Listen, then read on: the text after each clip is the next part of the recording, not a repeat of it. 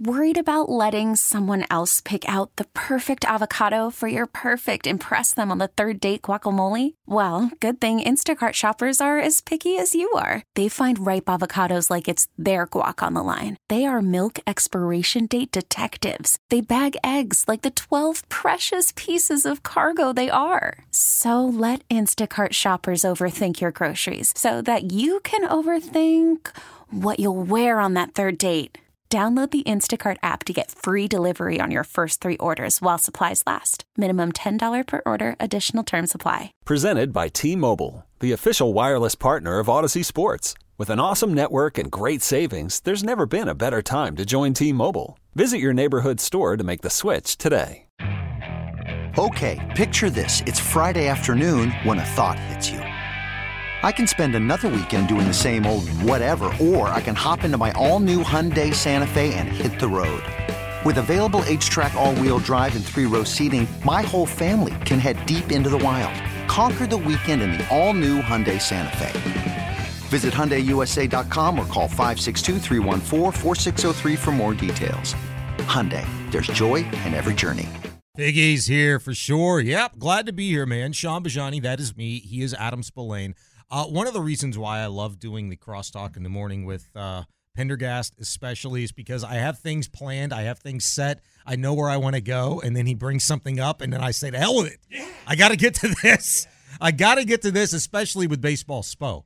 Um, my man, both of you guys, really. I mean, I know Shaun, you're trying to get the hell out of here. I don't know. Are you gonna go take a nap? Do you ever sleep? No, by the no, way, no, I don't. I don't nap. Okay. I, I, I can't nap. I'm incapable of napping, and I'm going to donate blood at 10:30 today. I'll be, dude. You're gonna be drained. Yeah, I know. Like we We're were doing the to- show last night, and we're monitoring social. You and Amy are out having an anniversary dinner. Looked like a lovely evening. Thank you. And I'm like, this sucker does not sleep. Like he's Don't. gonna go home, watch the Rockets, maybe watch the Rocket rerun or some Astros or what have you. We're you. going out again for our anniversary tonight Look at you. Where you because it's Friday. We're going to Mastro's tonight. Astros. Went to Carrabba's. Butter last- cake? Huh? Butter cake? Ooh. Bring, bring some back. Blueberry butter cake. I just go the Oh regular. my. Yeah, they do the blue. They do the butter cake at Mastro's. Is that's a Mount Rushmore. Oh, yeah, dessert easily. for sure. Yeah, yeah. So that's what I got going on. I Yeah. make otherwise, I'd sit here and give you hot takes. on Damn it! Framber. Now you got me sidetracked again. That's all right. Yeah. Now you want butter cake. yeah, I mean, I from actually the do. and you got me thinking like where's the last great piece of butter cake that i've had and i can't remember i feel like it was homemade actually i feel like it was homemade but i mean you got me burning on like the barkley stuff now because i did not know that was both of you and seth's stance but you bring up Framber Valdez and yes spo like as if we should be concerned about Framber in this instance as opposed to being concerned about the guy that's should be calling the damn pitches and Yainer Diaz. Like, what does that say about him? I almost feel better about Framber Valdez maybe doing this, taking over that responsibility because it's seemingly something that he would be comfortable with. Like a little less stress on the mound because he's got the plan. He knows what he wants to do. Yeah, it, it, it's it's just different, and, so you just kind of have to see how it looks when they actually do it. Uh, does it wind up helping him? You know, uh, so I don't know. It's all very very new. Exploration time. That is. Well, that's what spring training, is. Yeah. Spring training is the time to see what works, what doesn't work. And if he likes it, if he's comfortable with it, then great. If he's not, then I think that he will have no issue trusting Yainer Diaz to call pitches for him. But again, we'll have to kind of wait. I don't think it says anything about Yainer. Diaz. I mean, he said um, in the story that Chandler Rome wrote for the Athletic, he said it had nothing to do with with Maldonado not being there. It was Yeah. just something that he wanted to try. And PitchCom allows you to do this now because before, like, you- can't really signal what the pitch that you want to throw when you're on the mound. Mm-hmm. I mean, you kind of could. Zach Greinke would like explore explore it every now and then. say if you're you're like th- holding up fingers. That that's a little too easy to pick up. or you're Greinke would just be like, "Hey, fastball." but but now with PitchCom, obviously the catcher is able to make the signals to the pitchers, but then you have the two way where the where the pitcher can actually make his own calls with the catcher. And so I do wonder if that's something that you might see. Not just with the Astros, but I, I wonder if more pitchers start to do this, especially veteran pitchers Yeah. that want to feel like they are more in control of what they're actually calling. Because and don't forget, there's also the pitch clock that gets involved. And so if you as a as a pitcher, if the catcher's running through signs and you don't like the first pitch and you don't like the second pitch, and then finally you find what you want on the third pitch, well then you got to hurry up and throw. You know, so if you're a pitcher and uh-huh. you know what you want to throw, you can go ahead and call that pitch, and then you can go through everything and you can take your deep breaths and all that stuff on the mound. So I think the pitch clock also has something to do with this. Why you might see more pitchers go to this because I remember it was last year when we were in spring training, and I, th- I think it was Luis Garcia, and Garcia was like, like in a full count on, during his first spring training start, and he and whoever caught him, I, I don't remember who the catcher was that day, but whoever was catching him, uh, they could not get on the same page with the pitch, and the pitch clock is, is ticking down. And then he said, "You know what? Screw it. I'm just going to throw a fastball." And so he threw the fastball. That's not a great way to go about things. And then what happened? Uh, he got the strikeout actually on that pitch, but that, you don't want like that worked then.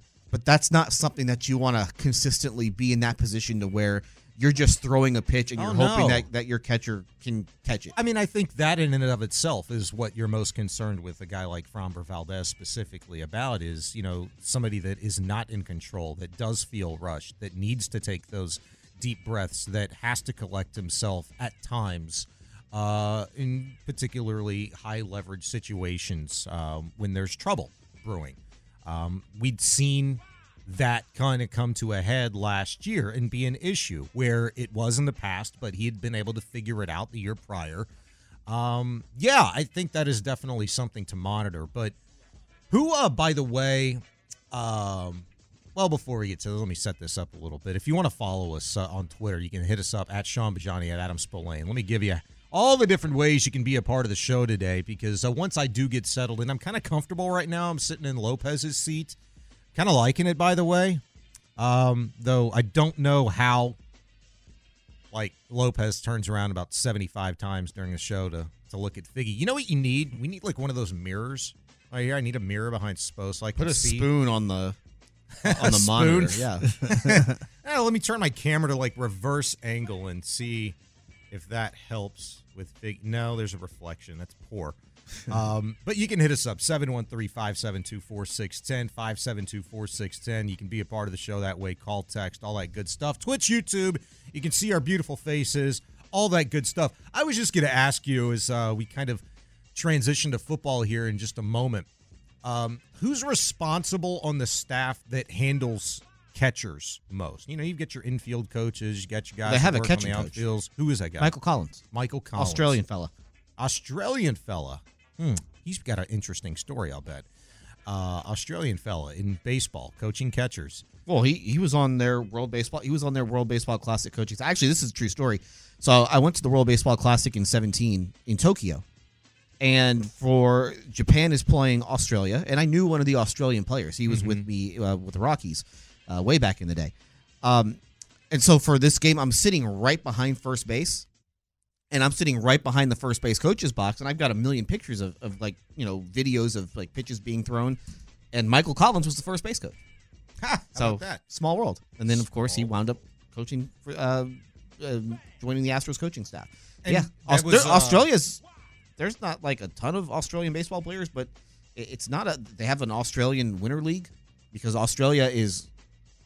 Our winter is summer in Australia, so it's a great time for baseball out there. So you'll get a lot of minor leaguers that will go and play in the Australian Winter League. I know some coaches that have coached there. I know some players that have played there. So we're gonna get to the point to where the Australian Winter League is rivaling the Venezuelan No, Winter not. League. We will not get there.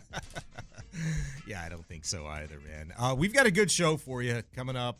A lot of football, obviously. The combine uh, very much underway, and uh, I think um, the drive talked to Will Kunkel of Fox 26, who's out there covering uh, for Fox, and had some really interesting nuggets on the combine yesterday during the drive. Last night we talked to Charlie Campbell of WalterFootball.com. He had some really cool things to say. Um, it's got the Texans taking a defensive end out of UCLA. Uh, Lael, I call him Lael because he's got a very difficult name to pronounce. Uh, you can't say it very fast. Lael Lael Latu, defensive end out of UCLA. He's UCLA had a really good defense last year. yeah, they did. That guy's got a hell of a story, by the way. We talked a lot about that. If you want to check it out on uh, the show page um, with Charlie Campbell of WalterFootball.com. Today, we're going to be joined, as I guess you guys have been doing this every day, Figgy, Yeah, all week. uh, with Cody Stoots. Yep. HoustonFootball.com also has great content uh, regularly on YouTube. Cody's a badass. Covered Texans with them all this past season. Does a fantastic job. He'll join us at 1240, correct? Yep. So looking forward to that. And, uh, you know, I imagine we'll be pretty liberal on the uh, time because I guess things can be sort of in flux with uh, availabilities and you got to get who you got to get when you got to get them. Uh, when you're in Indianapolis covering combine and all that good stuff, you never know what he might be into at the time. But at some point, we do know in and around 1240, we'll talk to Cody Stoots about uh, what he's observed, what he's learned, what he's hearing at the combine, who the Texans are meeting with. They've met with a lot of guys already. Have you seen this? I've been trying to keep track of the list that Cody reports on every day via you know Twitter and Aaron Wilson and those guys. A lot of cornerbacks. You intrigued at all by that? Um, No, not really. I mean, it, it is. you just meet with whoever's there, mm-hmm. and, and I, I imagine that they have their board. I, I think they know probably what direction that they want to go in, but also at the same time, I would trade the pick. You'd trade twenty. I would trade twenty three in a heartbeat. Trade down, get more picks. No, go get a guy who's going to help you right away. who Okay. you know is going to be good right away. Okay. Well, I was going to ask you that question a little bit later, and you've answered that very clearly now. I guess I will save a little meat on the bone. But I, I would be And- I, I would be interested to know because, like you said, there, there's a list of all the of all the guys they've interviewed. Then they can bring in what 32 guys, 30 guys that they can bring in for like formal visits. yeah. uh, and meet with. I think those tend to be more important than the combine uh, interviews more than anything else. But I, I would like to go through just like how many of the guys that they drafted last year, and the year before that, and the year before that are guys that they really never had any sort of background with. Because you don't have to.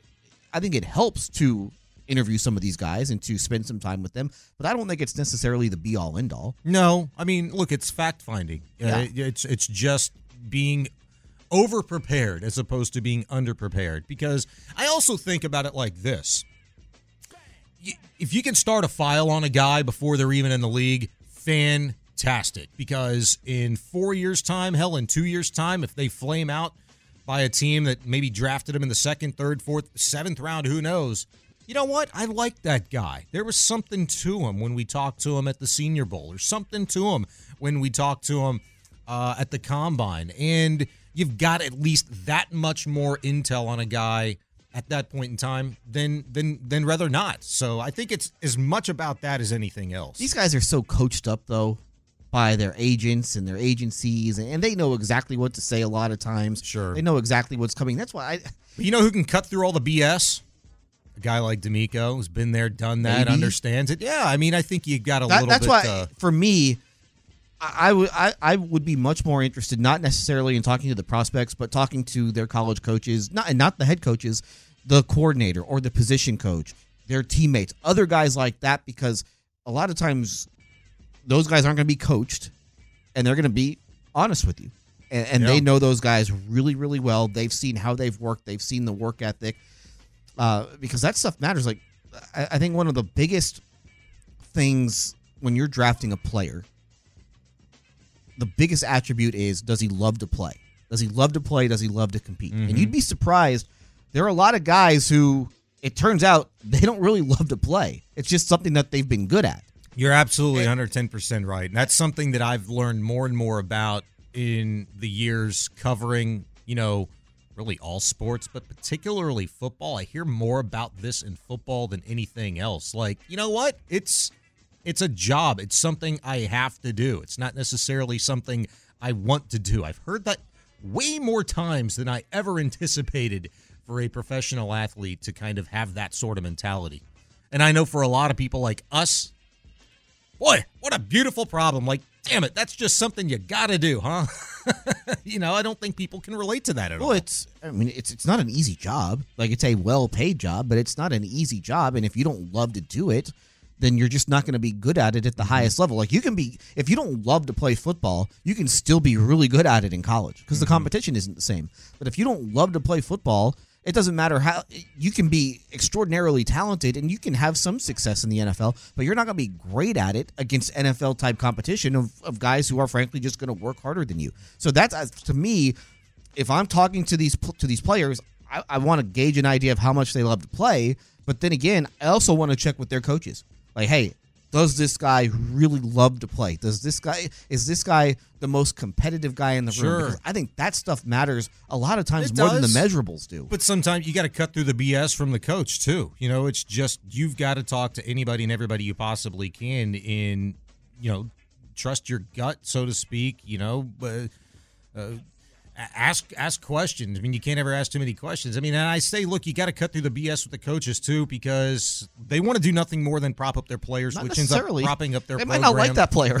Uh, sometimes, but you know what? Like at the end of the day, does it behoove you to talk down about a player, or re- rather remain fairly neutral on a guy? Or, I mean, not It- it saying that depends, if you don't though, like a because- guy, you don't have to slander them. you might have a better relationship. Like DeMeco Ryans, I'm sure has friends who are college coaches, and they're going to be honest with him. Like they probably like DeMeco more than they like the player. And it's the relationship Yeah. that counts, that matters in that in that case. But not all of them have really any relationship at times with some of these newer coaches in the NFL. DeMeco's a little bit different. He's a hybrid guy, right? He played. Uh, they know him from college. But, they know him like from let, let's say Texans position coach X has a relationship with X universities X. You know what I mean? Sure. So like Yeah. you go on down the line, and every, and you get everybody involved Mm-hmm. when it comes to the draft. It's not just the GM, the scouts, and the head coach. Right. It's everybody, and it- Right. it, takes it, it's a group. It's groupthink essentially. Yeah, no, I think it's an excellent point. Uh, you know, you talk talk about cutting through the BS, man. Uh, I, am going to play this little bit of audio for you because you think you know this guy. Some of you still aren't necessarily believing that you uh, or the Texans maybe really know who this guy is. Maybe you need to see more from him. Nico Collins was on a um, it was do you call it a podcast, Figgy? Yeah, I would say it's a podcast. It's a podcast on yeah. the Fubo Sports Network uh, this week. I didn't know that was really a thing, but it is, and I might explore actually going the Fubo route. But nevertheless, Nico Collins weighed in on his contract status, entering into the final year of a rookie deal, talking extension. What does he think is uh, going to happen? Man, to be honest, I haven't really talked to my agent about it. I mean, I kind of know um, that like it- it's my end of my third. You know what I'm saying? I'm up for you know free agency, but in my head, man, I'm like I'm locked in to where I, I feel like I, I need another year to prove to everybody what I can do. You know, because I miss. I feel like really the first two years I had was due to injuries. I feel like that wasn't my best me. You know what I'm saying? So I feel like after this year, kind of like all right, just show them a little bit, boom. And I feel like this year, so I feel like it's gonna be a little better year, man. Just just mentally, uh, physically, uh, I know what to expect. Uh, I'm learning, getting better, growing throughout the throughout the year. Um, just learning the game better. And uh, but you know, if it come, if it come early, it come early. You know, but I feel like my mindset is just just go ball and just let it play out. How it play out. Sounds very much like a guy that is betting on himself. I, do you? I, I want to isolate that cut. We'll, we'll we'll do it later on in the show, Figgy. But I mean, I think this is something until there is news that breaks about the Texans and Nico Collins um, agreeing on a contract extension. If that's this offseason, if that's next year, I think that is a a little clip that is going to be very interesting to hold on to and maybe play repeatedly throughout the year. And I'm talking about when he says, "quote I'm up for free agency next year." But in my head, I'm locked into where I feel like I need another year to prove to everybody what I can do. End quote. I thought that was fascinating. Well, it, it means that if I have another year next year like I did this year, I'm going to really cash in. yes. And that's, I think, what he's kind of hoping for. Now, unfortunately for him, the NFL has the the franchise tag, Mm-hmm. and if he does turn in a year next year like he did in 2023, then he's going to get tagged. Like Sure. that's an automatic tag. What's that franchise tag for a wide it's receiver pretty good. this Like, year? it's yeah, still like, good, but you don't have the freedom to go out and try and get your own deal. But that being said, he still would put himself in great position, and I'm sure the Texans would like to get something done with him uh, if that were the case. But it's one of what he is telling you right there is that he's not going to take what his market value would be right now. He Hmm. wants to go out and have another monster year, and then go out and get what his market value. Hundred percent, and I I love that from his standpoint because that, we talk about relatability. Um, and I know, look, this is very much uh, you know business decision driven uh, on his part, certainly, but that is something that we can relate to.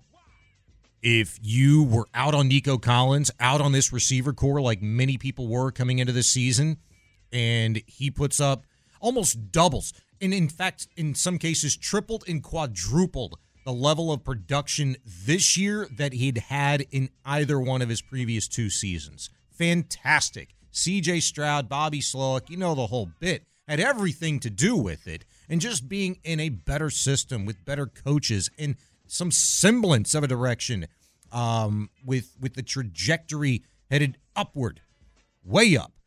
I, I love the fact that he's wanting to bet on himself. I love the fact that the Texans could very well be having to make a decision this time next year on paying a legitimate number one wide receiver. 713 572 4610. Coming up next, if there was any question, by the way, the Texans were not now a destination for uh, top flight free agents. I think you got the answer yesterday very clearly. We'll talk about it next on In the Loop at Sports Radio 610. God bless. That hit hard. Do I just have my speed? Hey, my it's uh, Friday, man. Like you turned that up on purpose? Nah, nah, it was already up. Yeah, my headphones must be extra loud. That scared the hell out of me. Goodness.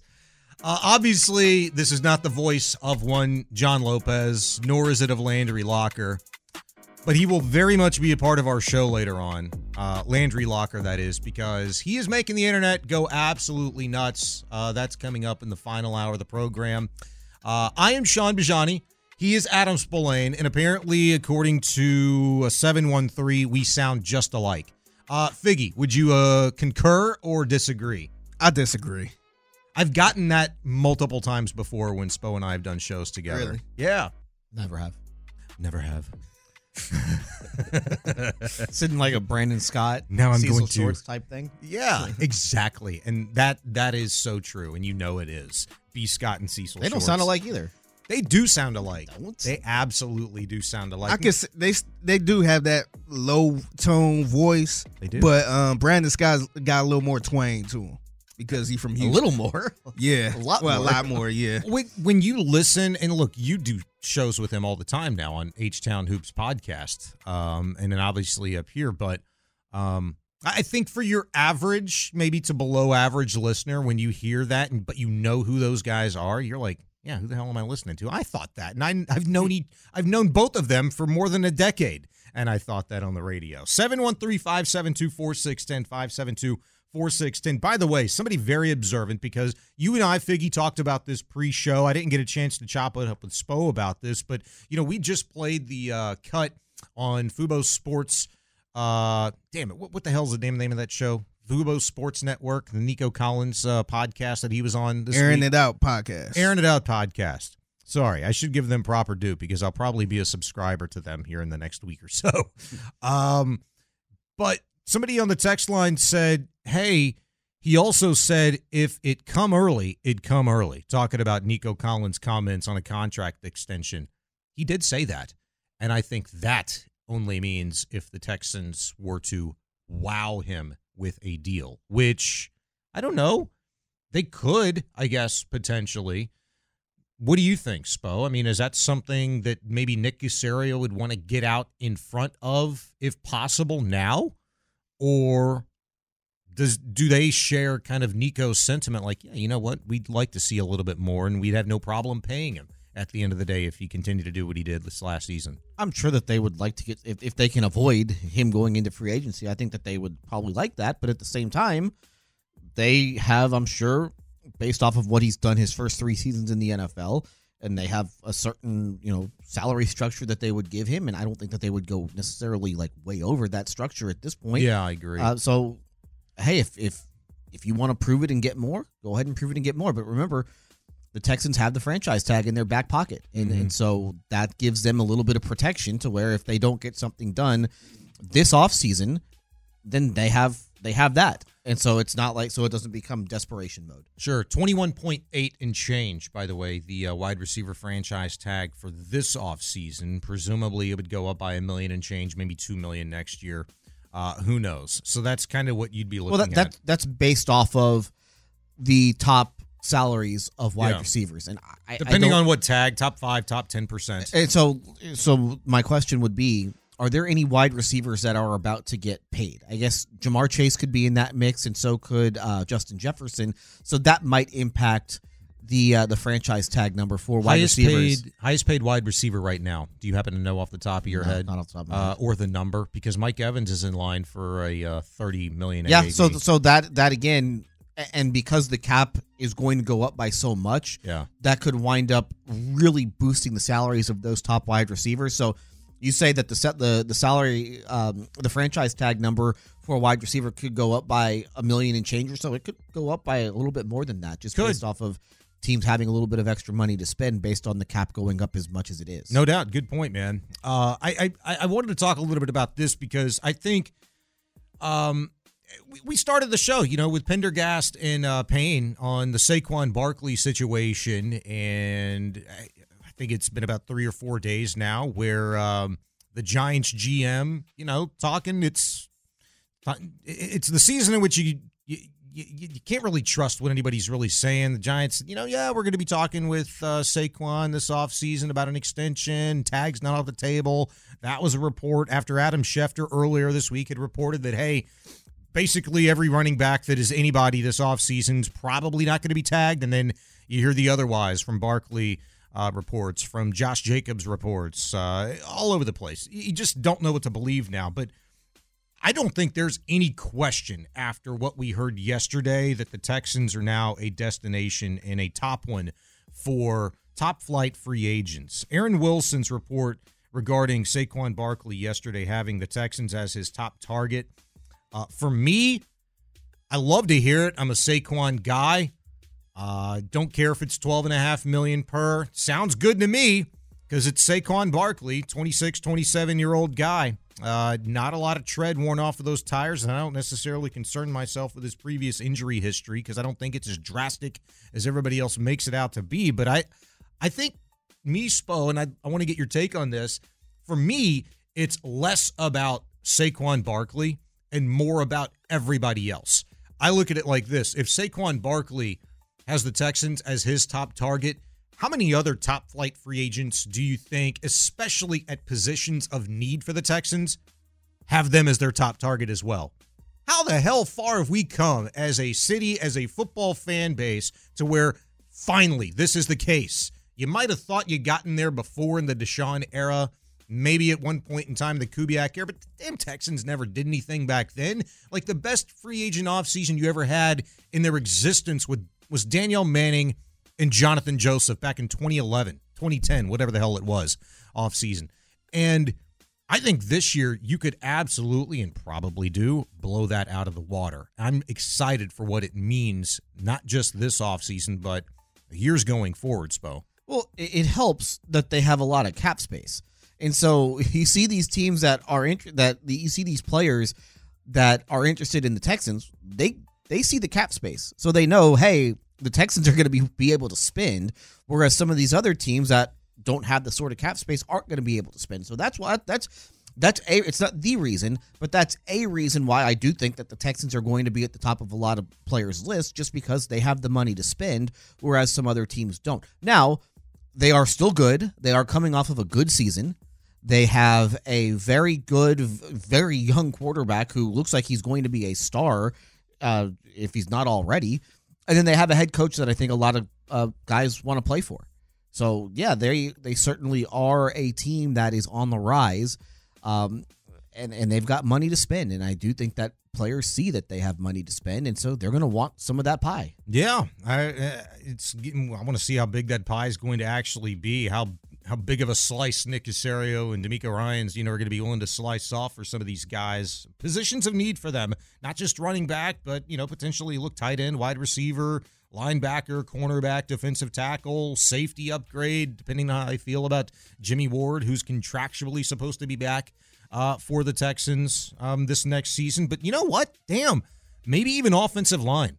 Because if I'm a veteran offensive lineman, particularly maybe somebody that uh, prefers left guard. And I'm sitting back looking at this situation for the Texans with CJ Stroud, Bobby Slowik offensively, this receiver corps that looks really exciting, really young at this point in time. I'm saying, man, I'd love to go block for that dude. Um, Kenyon Green, Jarrett Patterson, I can go beat their ass. I'd be interested literally if I'm anybody, and I wouldn't necessarily kick out of bed the idea that uh, the Texans would explore bringing in a good, solid veteran left guard, uh, kind of a player that could fill that position this year, or at least generate some sort of competition. That was just one of the things that had crossed my mind in the uh, early goings of thinking about all of this and what it means for the Texans in, term, in terms of who they could have their pick of. Well, I mean, just look at the offensive line. Like it might feel like they're set at the tackles. It might feel like okay, the center's pretty good. It might feel like you know right guard is pretty good. These guys get hurt. They do. You need depth, and you saw you needed depth badly you, last year. Yeah. So if you don't have depth, then you're in big trouble, and and it's very rare. I, I think what Tunsil was on IR at one point last year. Tytus Howard missed most of the season the guy that they thought was going to start at left guard did not play a single snap. I don't think they put Tunsil on. He missed IR three games. I know he missed yeah. three games, but Yeah. um, the the guy who was supposed to be the center, he wound up missing the first half of the season, and then he had to go play guard. So like, it's hard to keep these guys healthy. So you do need backups in place for when a, a- an offensive lineman eventually gets hurt. Because you look like a team like the Jets. Obviously, they lose Aaron Rodgers. Their season's in big trouble at that point. But they had a bad offensive line, and the offensive line got worse as the season went along because they had nobody behind their starters.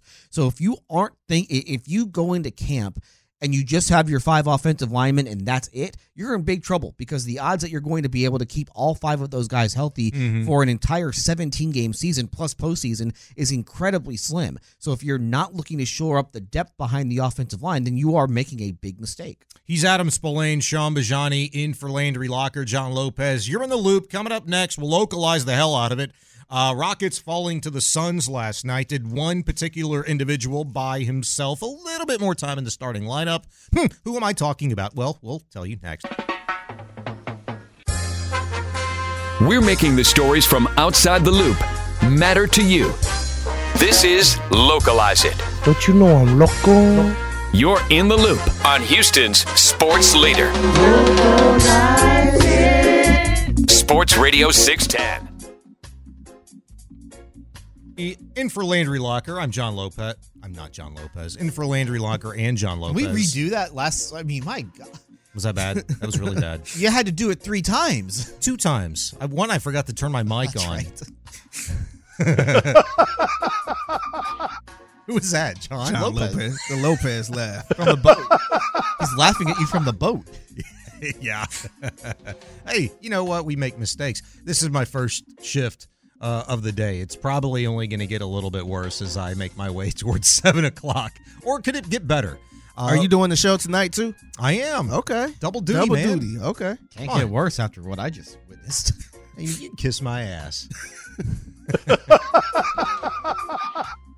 Come on, Spo. You want to get us in here? Not good. ah, shoot. It's ahead. not good. damn. Spo just, Dang. Just ain't got no damn shame, man. He's like, Bijani, you just got to try, but you just got to be better, bro. I'll be the first to admit it. Hey, look, fine, whatever. But can we move on? Yes, please. I mean, for crying out loud. My apologies. My God. trying to get your expert analysis on these damn Rockets. Um, which, by before we even get into the heart of this thing, Mm-hmm. how the hell are they playing the damn Suns and the Thunder like in the last five games? Got to play them eventually. You got to get those games off your schedule. I never remember the NBA schedule looking like this trashy before. Like, this is horrible. Well, I mean, p- part of it is it's a travel thing where you are seeing more and more teams kind of do the back to back in the same city just so that that's one less trip that you have This is a result of players bitching and moaning in recent years about eh, I- travel. I, I think the player, I think the players though would tell you that they like it because again, instead of going to Phoenix now and then maybe going to Phoenix in a month, they just get to knock out the Phoenix trip now, and it's you know one less flight that they have to take. Now, obviously, it's hard to play an opponent back to back, you know, twice in a row, especially a Mm. good team like this, but. That's just how the schedule falls sometimes. And Yeah. you got to play those teams three or four times a year, so it's going to happen eventually. You know, the last couple of years, actually, I think it was this year they played Sacramento back to back games here Uh, the last couple of years, they've gone to Sacramento to play a couple of games in a row. So that's just how the NBA schedule works. Yeah, I mean, I get it if you're making a you know far northwest trip or a northeast trip or something like that. But I mean, it's not like Phoenix and Oklahoma City are very far to begin with. You know what I'm saying? But they fell to uh, the Suns last night, 110 105. Jalen Green single handedly at times spoke, keeping the Rockets in that ball game last night, off to another crappy start. I look up down 24 to 12 with you know three minutes remaining in the first quarter and the guy had eight of the 12 points he had a really good game early on last night 7 of 15 uh, early i think uh, had 20 points right out of the gate looking good hitting threes uh, but he just hit three of his final 13 shots I heard you and B. Scott talking about this on your H Town Hoops podcast. Uh, I don't know when you guys did it recently, but I was watching it yesterday before the game. And B. Scott was making the case for Ime Udoka moving Jalen Green to the bench. This is something that we've talked about, you know, quite a bit about the last couple of weeks. And it's been just over two weeks ago now, I believe, that uh, Udoka hinted at possibly making a change with the starting lineup pre All Star break. He'd said, quote, regarding the slow starts. It's definitely a concerning problem. Maybe I have to look at the rotation and the lineup. I have to I have out there starting and try to get five competitors out there at one time to avoid poor starts like that. I will look at all of that over the break, look in the mirror at myself, and figure out the best way forward to get us off to better starts. Well, last night they got off to another crappy start, as they typically do, especially on the road. At what point in time do they make a move or do they make a move? What did you think of Brandon's case that they should make a move and start Jalen on the bench? Like, there is certainly a reason to do it. And again, last night, you know, the starting five, the big reason why Udoka didn't make the move coming out of the break was that the first 27 games of the year, that starting five was outstanding together. They were outscoring teams by, I think it was 10 points per 100 possessions. That's how good that lineup was. You had a really good stat, then, especially defensively. Yeah, defensively, it was great. Yeah. And then the next 27 games, um, that lineup only played together nine times. They, had guys in and out of the lineup, so there was no consistency there. So Udoka was hoping that hey, we're healthy now. All those five guys are good to go. They can play. Let's see how it looks after a couple of weeks. And obviously, the results have not been great. Um, they have not played. They have not won games out of the break. Now, part of that has been the schedule, like you said. The schedule coming out of the All Star break has been absolutely brutal. You're talking about New Orleans. You're talking about uh, playing Phoenix, then two games with Oklahoma City. Now two more games with Phoenix. I mean, those are are three teams that are right now the tops are in the top six, top seven in the Western Conference. Like these are three really good teams. So I don't think it's like a great gauge of how good that lineup is. Now on to Green. Like that's if you want to bring him off the bench, fine, bring him off the bench. The problem that they have right now is that I don't know if there's a great option to put in that spot. Because I think the the top two guys that you would say, hey, this guy should start over Jalen Green it would be Cam Whitmore and Amen Thompson. Well, you look at what those two guys did last night. They were pretty bad in last night's game. Thompson 0 of 2, only took two shots. Everybody was bad last night, though, except for Jalen Green. You know what I mean? Like, but they have th- those guys have warts though to their game, and so with Thompson, he cannot shoot. Like the shooting is a it, once he learns how to shoot, he's going to be a great player. But right now, he just he cannot shoot. He can get to the rim. Um, he he can defend. He can get you going in transition, but the shooting is an issue. For Whitmore, Whitmore can shoot, but that's basically all he does at this point. Like he does not really know how to get the offense moving. He he has the ball, he has tunnel vision. He is going to take the shot. Almost basically it doesn't matter what the defense is around him. It doesn't matter what's going on with the other four guys on the floor. He's going to take the shot.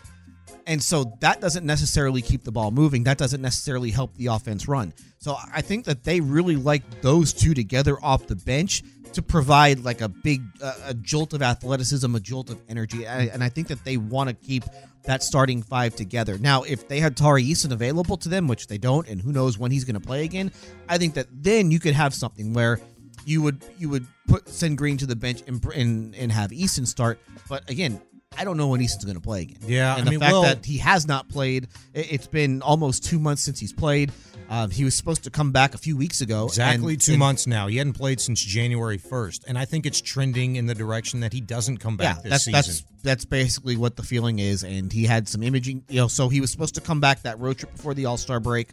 He felt some pain during his ramp up. He's dealing with a stress reaction in his leg. At least I think that's what they, they've termed it as. He's dealing with the stress reaction in his leg. That's what cost him the first part of the season. Came back. He was in a little bit, he was in a lot more pain than he let on. Uh, they shut him down for a couple of weeks. And then in that ramp up, he started to feel some pain again. Went to the doctor last week to get some imaging done. And basically, Ime Udoka said they're trying to get more opinions Mhm. from, from what they saw. So they're not going to have Eason. So to me, they're probably just going to leave Jalen Green in the starting lineup. And also, I think that they want as much information on Jalen Green as possible moving forward because they've got to make a decision on what to, and to that's do it. with him. You make the determination when you're Rafael Stone, and maybe more so if you're Ime Udoka, since look, this is his ship now. Um, when you have determined that you have all you need and all you're going to get from Jalen Green, um, and maybe he feels like you know what, I don't have enough. I need more intel. It, maybe last night's performance Well, buys not, him a I little don't, bit I don't know time. if it's Rafael Stone necessarily. I think it's Ime Udoka. That's what I'm saying. Yeah. Yeah, that's what I said. You know, since it's his ship now, it's more on him to, m- to make the determination on exactly when he feels like he's seen enough from Jalen Green. Maybe he's bought himself a little bit more time with the performance last night. I mean, it's one game. It's been his I- I- best game since, you know, two, three weeks wasn't now. it? See, was it a great game though? No, it wasn't I- a great game. No, I am saying for for Jalen because I know he scored the 34 and he shot seven of 17 from three, which is terrific. But he was also three of 11 from two point range. yeah, like that's three, that's three for of his stuff, last 13 in the game. That that's the sort of stuff that becomes a problem with him. Is that like the three point shooting can, can sometimes suck you in because Mhm. you see a guy shoot well from three and you see the big scoring. Okay, well it was mostly done on three point shots, but you want to see the guy get to the rim. You want to see him be efficient at the rim because those points are just as important. And so he got to the free throw line seven times, which is important for him because that's something that has really lacked from his game this season, especially when you compare it to last year. But to only be what did I say, three of eleven from inside the three point arc, that sort of stuff isn't good enough. No, no. 713-572-4610. Why not feature Green more instead of trying to bench him? That one from Victor uh, the 713. So why not feature Green more I mean, instead do. of trying to bench him? What do you mean? Like he played 39 minutes last night. No, he they the offense ran through him at the he- start of the game. he They- gets they his are- shots, man. He just are- doesn't make 'em. They they are big on getting him shots early in the game. Now, if you want to ask the question, well, why is it that Jalen Green is the one who kind of takes the heat and nobody else does? That's a good point, and that's a point that should be made because he isn't the only guy who has played poorly over the course of the season. Um, Fred VanVleet has not shot the ball well really in the last month. Uh, Dillon Brooks' defense has not been at the level that it was earlier in the season before he got hurt. Jabari Smith Jr. has not shot the bell uh, has not shot the ball well since he's come back from the ankle injury, and then you see Alperen Sengun's uh, level of play really fall off over the last. month. But, but, and it goes to your point in this text here from the 713. I think it's Victor again. Uh, my question is why the hell is Green the whipping boy and needs to be moved and not someone else? Well, look, you gave Dillon Brooks a very large contract along with Fred VanVleet. Jabari Smith has shown promise along with Alperen Sengun far more so than one of Jalen Green in terms of consistency at the end. And look, it's inarguable, especially on a night last night where Green has one of his better games, especially ironically, a very good start compared to not so much from anybody else on the Rockets last night. They all suffered greatly for it and had to fight their way back from, you know, a big hole that they dug themselves, but it, it's more than just about one game. He's the whipping boy because what he's been consistent at is not being consistent. It's about the poor shooting. It's about not doing the things uh, winning basketball players do away from the basketball and on the defensive side. He hasn't shown that. Well, he, he's the whipping boy because he was the second overall pick and he's been around for three years. Yeah. And so he had the highest expectations out of anyone, and he has not met those. Like you look at the other guys that they've drafted, Alperen Sengun has exceeded the expectations. Jabari Smith hasn't met the expectations, but he's come closer to meeting them than Jalen Green has. Uh, the two guys that they drafted, uh, Eason hasn't played, but when he played, he was outstanding. The two guys that they drafted um, last June, they have probably exceeded the expectations of what people had for them mm-hmm. coming into the season. So, like Green kind of takes the heat because he has he is further away from meeting the expectations that were set for him. Now the expectations were probably set too high, but that's what happens when you're taken second overall. He's Adam Spolane, Shaun Bijani in for Landry Locker, and John Lopez on In the Loop. Coming up next, uh, DeMeco Ryans and a very familiar face could be reunited this offseason. We'll get to that and why Spo wouldn't be surprised if the Texans drafted at this position in the first round. We'll get you all that and more next at Sports Radio 610. You could spend the weekend doing the same old whatever, or you could conquer the weekend in the all-new Hyundai Santa Fe. Visit HyundaiUSA.com for more details. Hyundai, there's joy in every journey. This episode is brought to you by Progressive Insurance. Whether you love true crime or comedy, celebrity interviews or news, you call the shots on what's in your podcast queue. And guess what? Now you can call them on your auto insurance too with the Name Your Price tool from Progressive. It works just the way it sounds. You tell Progressive how much you want to pay for car insurance, and they'll show you coverage options that fit your budget. Get your quote today at progressive.com to join the over 28 million drivers who trust Progressive. Progressive Casualty Insurance Company and Affiliates. Price and coverage match limited by state law. Worried about letting someone else pick out the perfect avocado for your perfect impress them on the third date guacamole? Well, good thing Instacart shoppers are as picky as you are. They find ripe avocados like it's their guac on the line. They are milk expiration date detectives. They bag eggs like the 12 precious pieces of cargo they are. So let Instacart shoppers overthink your groceries so that you can overthink what you'll wear on that third date. Download the Instacart app to get free delivery on your first three orders while supplies last. Minimum $10 per order, additional term supply.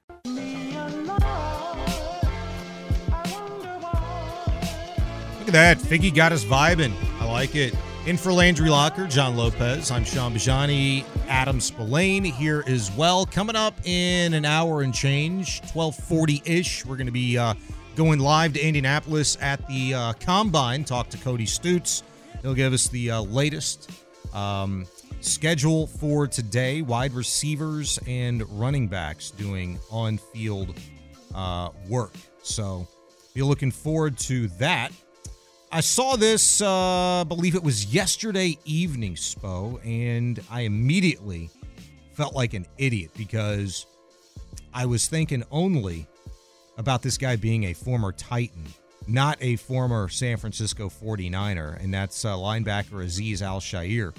Uh, in the mutual interest that might be shared between him and the Houston Texans, that, according to a Aaron Wilson report uh, yesterday, Shaair spent the previous four years with the 49ers, and that means all of his career uh, up until last year's prove it deal with the Tennessee Titans uh, with DeMeco Ryans. A couple of years as position coach at linebacker, then two years uh, as uh, the defensive coordinator, uh, in which DeMeco excelled at tremendously, setting up him, obviously taking over as the greatest head coach in Texans history already, just after one season, right? How about that? Al-Shaair, man, is that a potential target for you if you're DeMeco Ryans and this Houston Texans defense this offseason? By the way, uh, contract projections, I don't know what you feel about these. I always feel like they're going to be slightly off until proven otherwise. We'll have to keep a monitor on this. According to PFF, the projection for uh, one Azeez Al-Shaair, three years and about uh, $38 million. Uh, 20 guaranteed, about uh, seven, a little over seven million AAV. I believe the no, what was is that the projection? Yeah, I think a little over seven I in think the you said three AA years, 38, didn't you? Yeah, three years, 38. So what would that be? That would seven. be like uh, It's like that'd 12 be like half. yeah, 11 and a half, 12 and a half, something like that. Yeah. Um, it's a bit high. Um, but he's 26, and so that helps. And the fact that DeMeco Ryans knows him and knows him well, I, I think that sort of stuff is important. And so I think familiarity really matters. And if DeMeco Ryans thinks that he fits within the scheme, then go ahead. But that's not. Again, that that ta- that price tag is a little high, especially when I think there are other areas on the roster that they need to focus on first. Yeah, uh, let me see. 11 and a half uh, is the AAV. Three years, 20.25. 6.75 million per year, 11 and a half fully guaranteed. That's the projection for Al-Shaair. So I was wrong. It's a little better. Thinking of somebody. Yeah, I mean, come on. You paid Denzel Perryman uh, two and change last season. And he probably exceeded expectations or exceeded that contract. It's cool. right? Gave you a little bit of nasty, gave you a little bit of consistency.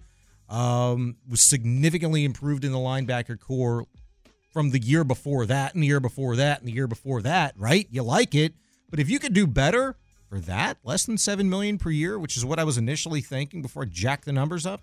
I mean, come on, it's something that DeMeco Ryan spoke about earlier this week when I think it was Cody Stoots that asked the question.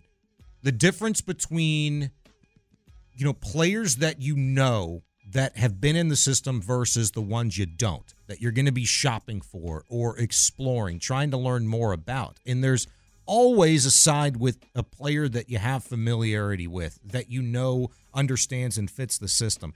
And i started thinking about it like this because if you look at last year's offseason and the way DeMeco Ryan's Nick Caserio built this defense specifically, they didn't go out and get a whole bunch of young guys. I mean, they went out and got Sheldon Rankins. They went out and got Jimmy Ward. They went out and got Denzel Perryman. And they utilized some players that they thought, you know what? They, they were okay. They've shown me enough ability in year or years past that could really thrive in this defense. Blake Cashman, right? Um, whereas offensively, you tended to side a little bit more with the younger. I mean, you had a rookie quarterback, you had a rookie, rookie uh, standout wide receiver in in Tank Dell. Um, you had Juice Scruggs and Jarrett Patterson on your offensive line at one point in time. Like they went far more youth offensively than defensively. Shouldn't that be a template that maybe we concentrate on and maybe that the Texans follow a little bit closer defensively again this offseason? Probably, and it again, it, it makes sense for somebody who has background with DeMeco Ryan's because it's not just that DeMeco Ryan's knows him; it's that he knows DeMeco Ryan's and he knows the system. And it's hard enough to come into this league and to change teams and to go through the whole transition of I'm playing for a new team, new city, all that stuff, and then you have to learn a new system. Well, if you already know the system, Mm-hmm. then it's a whole lot easier. It makes the transition so much more, e- uh, so much easier, and so that's why somebody um, like uh, Al-Shaair that that makes sense. Yeah, I get excited about you know that, and I wouldn't say I get excited. I, I do. Well, I mean, you don't get excited about much. That's I mean, let's be honest. Um, and it's all good. Everybody's different, but I got excited about it when I heard Al-Shaair. Look, he played really well against the Texans last year.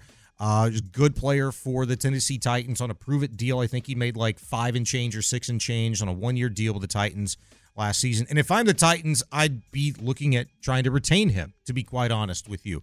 But if you're Al-Shaair, you got to be really looking hard at the Texans. And going back to the Barkley report yesterday per Aaron Wilson, if he's got the Texans as his top target, guys that have a familiarity to DeMeco Ryan's probably at the very top of their list as well. And if you're the Texans, you got your pick of the litter in terms of the best fits. May not be the highest priced guys, may not be the most talented guys. But again, I point at this. Look at what DeMeco Ryan's in this defense, and really in large part the Texans did with the talent that in some cases was already here that you thought wasn't very good because they were in crappy regimes, in crappy systems, schemes, rather offensively or defensively. Good coaches can make uh, what you think are marginal to below average players look pretty damn good at times. Yeah, you're right. so that's why I got excited, and then a little bit more excited about the fact that he's a former 49er. I want to get to this. Do you think the Texans could go a completely different direction than a lot of people are anticipating with the 23 overall pick? Yeah, we, we've seen a lot, and this is coming from like Shaun, from Landry. Um, you've seen mock drafts that have had the Texans taking tackles. And again, I don't think that they're necessarily going to take a tackle. I would not probably take a tackle if I were them, but I don't think it's like that out of the question that it Tackle is in the defensive offensive tackle.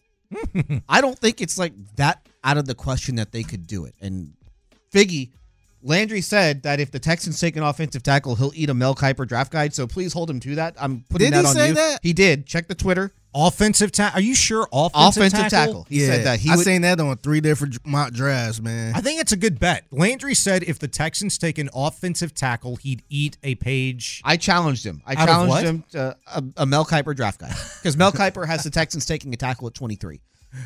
Now, again, I don't think that I, I, we've That wouldn't surprise me if they did, though, man. I don't know why. It just wouldn't surprise me. So, unfortunately, Mel Kiper doesn't make the draft guides like he used to. So, what I'm going to do, Figgy, I'm going to go on eBay and buy one of the old Mel Kiper draft guides with my own money, with the expectation that I'll be reimbursed by the station, and then he will ha- Oh. he will have to eat the luck. draft guide. Um, so the reason why it's not, I don't think it's totally out of the question, is the way that I look at the draft, and I can't remember. There's a GM who said this, and I can't remember who the GM was, but he said, "You fill holes in free agency. You draft for depth." And as we saw last year, the Texans needed depth at tackle because both their tackles missed a considerable amount of time. Or at least the guys that they expected to be their tackles. Um, Laremy Tunsil obviously missed three games. He's he just had knee surgery. He's he, he'll be 30 when the season starts. Tytus Howard was supposed to be the right tackle. He got hurt during training camp. They had to move him to guard, and then he got hurt again. And so they were having to play George Fant at tackle, and, and even George Fant couldn't get through the entire season. So you need depth at that position, but also, um, who's to say that you, you, this guy plays tackle in college? It doesn't mean that they can't move him inside in the NFL. You know, the Texans might view that guy as an inside guy once he gets to the NFL. So I don't think it's necessarily completely out of the question that they could go tackle. Now, if it's me, I would trade the pick, and I would trade the pick for somebody who's going to be good right away. But if they go and they take a tackle, it would not be the most shocking thing to me in the world. That's a deeper conversation. Uh, you know, it's really two and one, but we can have it. We're here for it. We've got time. Um, I, I, said this earlier. I think you know that. Look, this Texans offensive line as it's currently constructed, and let's just talk specifically about the guys that you had penciled in as starters going into last season, right? Laremy Tunsil, Kenyon Green, um, not Scott Quessenberry, though it was looking like that was going to be the case the first week or so. But uh, Juice Scruggs at center, Shaq Mason, Tytus Howard going back to right tackle. All of those guys, whether it be on their rookie contract or deals that they'd signed with a team, are signed through the 2026 season. There's that. You've also got depth now with Jarrett Patterson. George Fant's going to move on. Josh Jones is a free agent. Okay. Um, who knows what happens with uh, Scott Quessenberry, what decision they make on him. You need depth all over the place. I'd say outside of the center position. To me, if I'm a veteran offensive lineman that is a free agent, and admittedly, you need to take a look at that market. I don't know what it looks like. I don't know if it looks good, if it looks bad, if it's horrible, whatever. I just know this the Texans found a way to piece it together last year with guys like freaking Josh Jones, Michael Deiter, George Fant. Like, at the end of the day, did a pretty damn good job of getting some dudes in here, especially late, considering there was injuries all over the place every single week, it seemed like. And you found a way to fill these gaps. Hell, they went out shopping and got a damn dude that was moonlighting as a fullback in Kendrick Green to come in here and play left guard for a game or two for you. Did a pretty damn good job and was probably the most productive left guard the Texans played all season long at the position. Um, maybe he's back if he's healthy. I don't know. But I would love if, in fact, you went the more veteran route as opposed to drafting a young guy that you would slide in to that position this next year. Like, and maybe you're not saying that particularly. It is about depth, and the Texans have been very adept at letting you know they need to get deeper at all positions. We all agree with that, but you need a really good foundation on that offensive line, and I think that can be provided best if you're able to go get the left guard variety of a Shaq Mason. Let me throw a hypothetical at you. Mm-hmm. Tytus Howard played seven games last year. Was okay in those seven games. Again, they had him playing out of position, which Mm. again we can. That's a whole other thing. Tytus Howard's cap number for 2025 is 20.5 million. Mm-hmm. Let's say Tytus Howard misses half the season again next year. Mm-hmm. You good with Tytus Howard at 20.5 cap number, or if you had an opportunity to, to, do- to if you had an opportunity to save half that, would you take it knowing that you have his replacement already on the roster as a guy that you drafted in the first round? He's got uh, two more years on his contract. Yeah, but if if he misses next but year, but it, but if you need if you need to create cap space next year, Uh-huh. and you have Tytus Howard on the books at twenty point five million, Right. coming off of back to back injury, possibly. Listen, listen this Yeah, is a hypothetical. Coming off of two injury riddled seasons, is that a move that you would make when you know that you have somebody right there who you think that can replace him and can soak up those those starts at, at right tackle? Like that's why to me, you fill your holes in free agency. All the holes that we think the Texans have in free agency, that's er, all the all the holes that we think the Texans have right now. Fill those in free agency. Then then and of course, free agency comes before the draft. So then you fill all your holes in free agency, then you have the draft, and then you draft for depth. And then you're looking at okay, we might have to move on from this guy next season. Let's draft his replacement now. We get him in the building. He gets a year of practice with us. That way, when we have to let player X go, player Y is right there to step in, and it's like and it's a seamless transition. Yeah, I, That's look, how I would handle the draft if I were them. it. So you would take an offensive line, you would take a tackle. I I would not rule it out. Is what I'm saying. Okay. I am saying if if if they if they still pick at 23 and there is a a tackle at 23 that they have a really high grade on, take him. Laremy Tunsil just had surgery to clean up a knee, right? Um, that dude played his ass off through that injury this past season. He's not getting any younger. He's going to be playing in his age 30 or 31 season, I believe, He'll be 30. this year. Okay. He's 29 30. right now. That's right. He's been around for a while. So, Yes. um, I'm more concerned about Tunsil's future health But than I he's, he's played more though than Howard has. than I think I am Tytus Howard.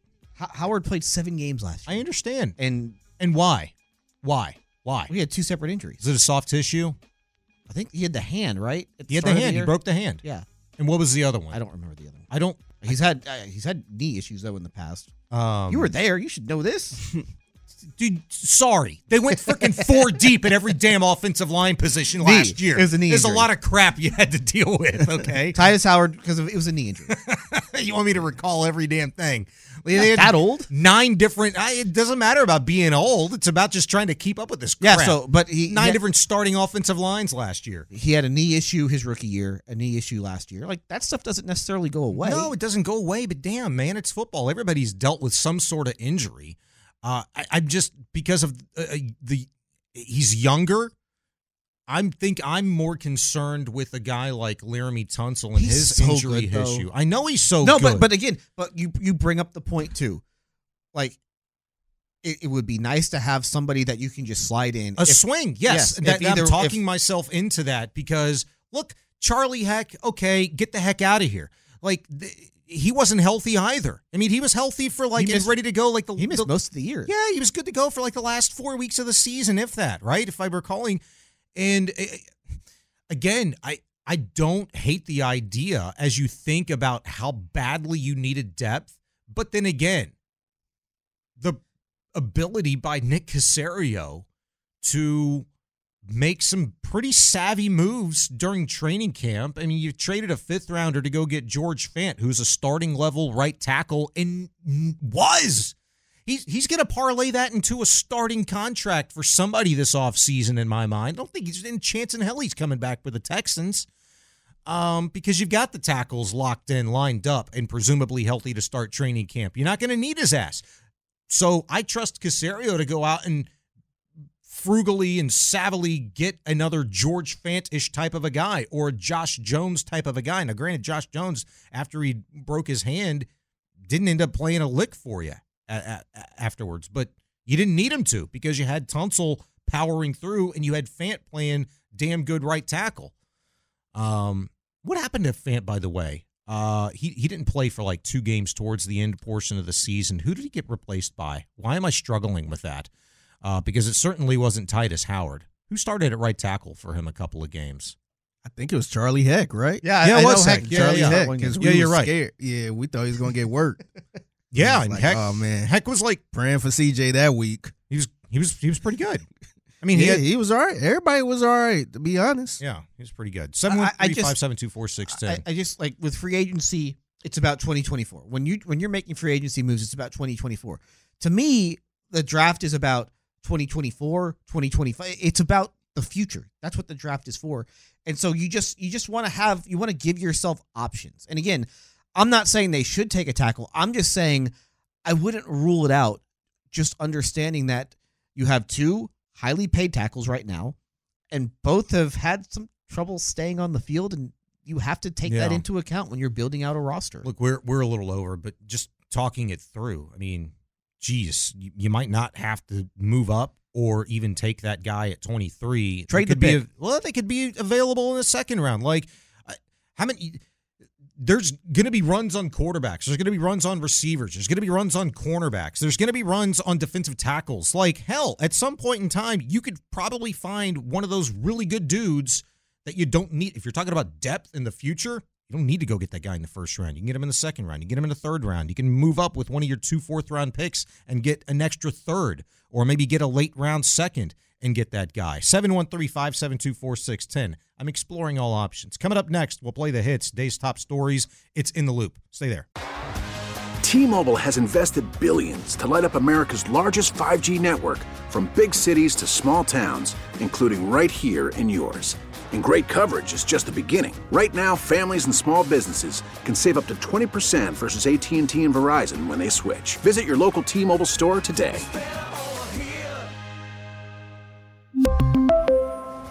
Plan savings with three lines of T Mobile Essentials versus comparable available plans. Plan features and taxes and fees may vary. Hiring for your small business? If you're not looking for professionals on LinkedIn, you're looking in the wrong place. That's like looking for your car keys in a fish tank. LinkedIn helps you hire professionals you can't find anywhere else, even those who aren't actively searching for a new job but might be open to the perfect role. In a given month, over 70% of LinkedIn users don't even visit other leading job sites. So start looking in the right place. With LinkedIn, you can hire professionals like a professional. Post your free job on linkedin.com slash recommend today. After the end of a good fight, you deserve an ice cold reward. Modelo is the mark of a fighter. You've earned this rich golden lager with a crisp, refreshing taste. Because you know the bigger the fight, the better the reward. You put in the hours, the energy, the tough labor. You are a fighter, and Modelo is your reward. Modelo, the mark of a fighter. Drink responsibly. Beer imported by Crown Port Chicago, Illinois. In for Landry Locker and John Lopez, he's Adam Spolane. I'm Shaun Bijani. I lied. Uh, we'll play the hits coming up next. Hey, first time I've Wait, done this show in we- a while, but what? You're having a rough day. No, I'm not. Why are you making a So- mountain out of a molehill? You just screwed up the teas. Oh. You know, you could have stepped in and helped. You are the Oh, co-host, right? paying- I wasn't paying attention. Oh, You ass. screwed up, you screwed up the teas. What an ass. you you talked without the microphone being on, and then you called yourself John Lopez. That was last segment. Can you move on? I mean, it seems like you're having a rough day, and I- I'm concerned for you. You're concerned? I'm I'm doing just Figure fine. You're concerned. I'm not concerned. I think Okay. he got this, man. Appreciate you, I, bro. I Think he's think what I friend. think what it is, man. I think you've been working the graveyard shift, and you. I think you're in the groove now. And I, Oh, this is the groove. Adam would disagree. I think I would too. No, I you're think- supposed to be sharper when you work a lot. I'm supposed to be, yeah. Story of my life, I man. think you're used to Area 45. So Yeah. you know you doing in the loop. You might. You got to get. you know what, man? bit. My life is about being uncomfortably comfortable. Um, it's just a process. You just do it. Yeah. you just do it. That's all I'm trying to figure out, man. 41, still trying to figure out what the hell's going on here. I put a poll question up because we were talking last segment about uh, what the Texans uh, should consider doing at number 23 overall. Spo says, to hell with number 23 overall. Trade up and get Trade you a dude. No, Get don't you a trade dude. up. Just trade the pick. Get a player. yeah, get a real player. Get somebody who's going to help you right away. Well, okay, trade up, trade down, trade the pick, get a dude, right? Can we Yes. agree? Get a dude. That dude could be a offensive tackle. So I started a poll question. Would you be disappointed if the Texans drafted an offensive tackle in the first round? Spolane thinks they should consider it. Uh, yes, smart for the future. Well, I didn't say- no, dumb eh. and unnecessary. I, don't, I think you kind of misrepresented what I said. I don't think so. Did you get that at all from the last conversation that we've had, Figgy? No, I felt like Spolane was saying he wouldn't be surprised. Yeah, I said I wouldn't rule it out. Okay, so you think they should consider it. I said I wouldn't rule it out. so you're misrepresenting it a little bit. Okay. And now I'm going to be ratioed for it probably. Um, well, so far, 14 votes, 79% say no, it's dumb and unnecessary. 21% of the people agree with you that it would be smart and for the future. again, I said I wouldn't rule it out. Big difference. How, how would you feel if they did draft an uh, offensive line with that pick? I, I think it would be first of all, I, I think that it would probably tell you a little bit of a what they think about the two tackles that they have, and I think that they would be preparing to maybe move on from one of those two. And I think that when you are when you're drafting a guy in the first round, I think that you have the future mapped out. Like when you draft C.J. Stroud, you know he's going to be your quarterback for ten years. If you when you draft um, Derek Stingley Jr., you know he's going to be in your secondary for a long time. If you draft a guy in the first round, the expectation is that he is going to be a starter for you for a long time. And so if they draft a tackle in the first round, thinking that he's going to play tackle for them, it means that they think he's going to be a tackle for them for a long time. But not this year. no, and, and or that's next okay. year. Or the year after that. but ain't that a So- problem though? Because I feel like they spent a lot of money on the They offensive have. line. They have done a a- lot of just- draft picks. I know they just made Laremy Tunsil the highest paid left tackle in football. that's- they just made Tytus Howard the fourth highest paid right tackle in football, in which he hasn't played in like a year. So I just don't think that that's going to happen. I think it's a really good bet that Landry actually made. I don't know how he does on his gambling habits. That wasn't a bet. I, just challenged him. no, Landry made the bet, right? What? Oh, you're the one that challenged him. Yeah, he, said- he was the one who said that they weren't going to do it. So I said, okay, if the Tex, if the Texans eat a Mel Kiper draft guide, if the Texans, that was a good recommendation by you. yeah, Uh, which he took it. yeah, that's now going to be interesting. We all have a reason to hope. Very John McClane of him, who once ate That's- a that's uh, I got page out of the. Houston Chronicle. Yeah, good job. Now it's going to be entertaining when uh, that doesn't happen. So not so much. you won't have to eat it. Well, I'm not buying the draft guide until they actually do it. That's, uh, that's I'm going to wait to buy the old. That's smart. Very guide. financially savvy move by you. I wouldn't purchase that either because uh, you should not expect a reimbursement uh, from anyone. I'm gonna try.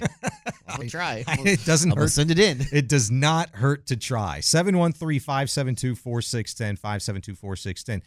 Because Sean and company need to move around with this take. What does that mean from the 281? What does that mean? Get Landry and Lopez back on the line because Sean and company need to move around with this take. I don't understand that. What? What take? I am. Do not associate me with Adam Spolane's cockamamie idea of uh, considering a tackle in the first round.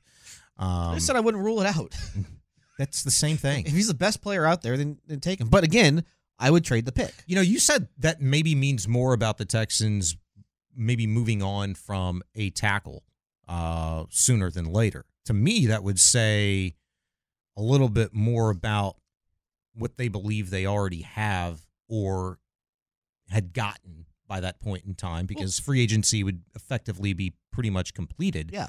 by the draft what they'd already uh, accumulated elsewhere, whether that be running back, tight end, wide receiver, linebacker, corner, safety, all of those things, they've met those needs.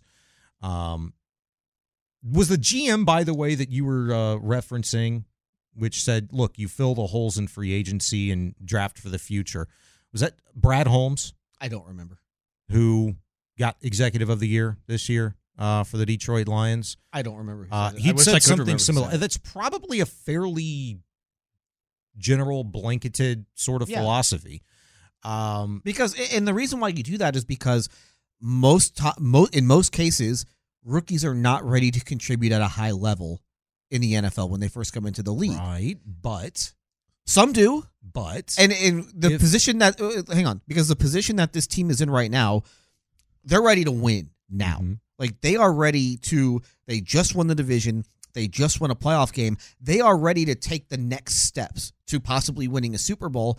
And the idea that you draft a guy at 23 who's going to be able to help you do that, those odds are pretty slim. Well, you got one of them last year in Will Anderson, and you got Like, but he was the second pick. He was the third pick in the draft. Like Sure. that's a that's a completely different level of prospect than the guy that you're taking at 23. Guys that you take at 23, they tend to take a little bit longer. They're not ready to jump right in and be great players. That's why you take Will Anderson at three because you know that he's going to be a great player, Yeah. not just in the future, but he's going to be a great player right away. That's why to me, the best thing that they could do if they want to try and win a Super Bowl this year, which they have a they have an opportunity to do it because they have the, a great quarterback, and right now he's only taking up three percent of your cap. So you have an opportunity to go out and splurge a little bit now. So trade the pick and go get somebody who's going to be able to step in right away and not just step in, but step in and be a really good player for you right now. that's Um, what I would if I'm them, that's what I'm looking to do. I'm taking 23 and I'm trading it for a high level player. Last year, taken at number 23, Minnesota Vikings, Jordan Addison. 22, Zay Flowers, Ravens. 21, Quentin Johnston, Chargers. 20, Jaxon Smith-Njigba, Seattle. So I mean, those are those are fine players. Some of them contributed at a high level in the NFL. Some didn't. But like I know, like I know right now, and I'm just going to throw this out as an, as an example. I know Tee Higgins can step in right away and be a great player. Mhm. I know exactly what I'm getting from Tee Higgins. Would you rather have if you're trying to win a Super Bowl in 2024? Would you rather have Tee Higgins and trade the pick, or would you rather roll the dice on a draft pick at 23? No. To me, I would rather go out and get the player. Yeah, you Yeah. you go out and get the player, and I, I I don't I don't think the Texans are in a position to where like you go and overpay for a particular guy if it's a wide receiver, if it's a running back. I mean, I they got the flexibility to get the running back. But what I'm trying to say is the Texans aren't one player away; they're multiple players away, but they're still very close. You know what I'm saying? Um, it's it, it's it's still not in the same conversation to where the Texans can afford to use a first round pick on a position that they cannot utilize right away, and that is a tackle. And it's based on what they did this past season during training camp when they had to go out and get a couple of dudes because of injuries that ended up serving them very well. And in the case of George Fant, started all season long pretty much up until the last couple of three games of the season. Um, and then look, came back and was a badass for you in the postseason. Necessary.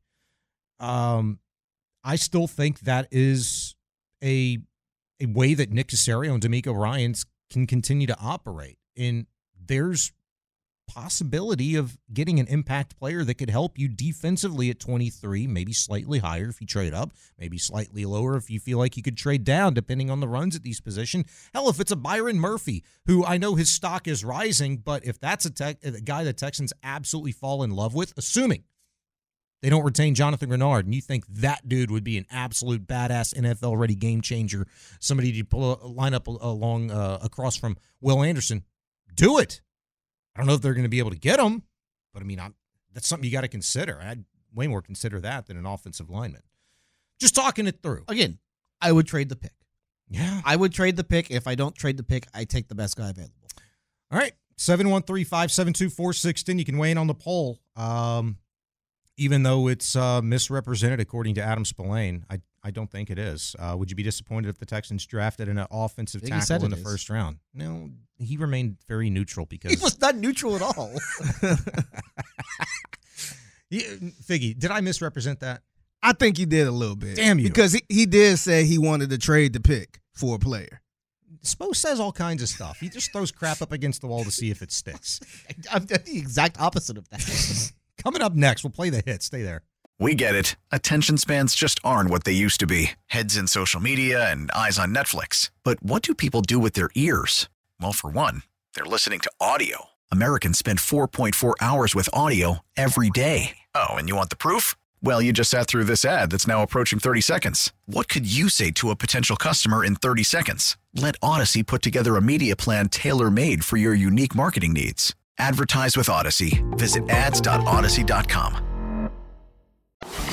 Playing all the hits. These are the hot stories of the day. You're listening to In the Loop with Houston's sports leader, Sports Radio 610.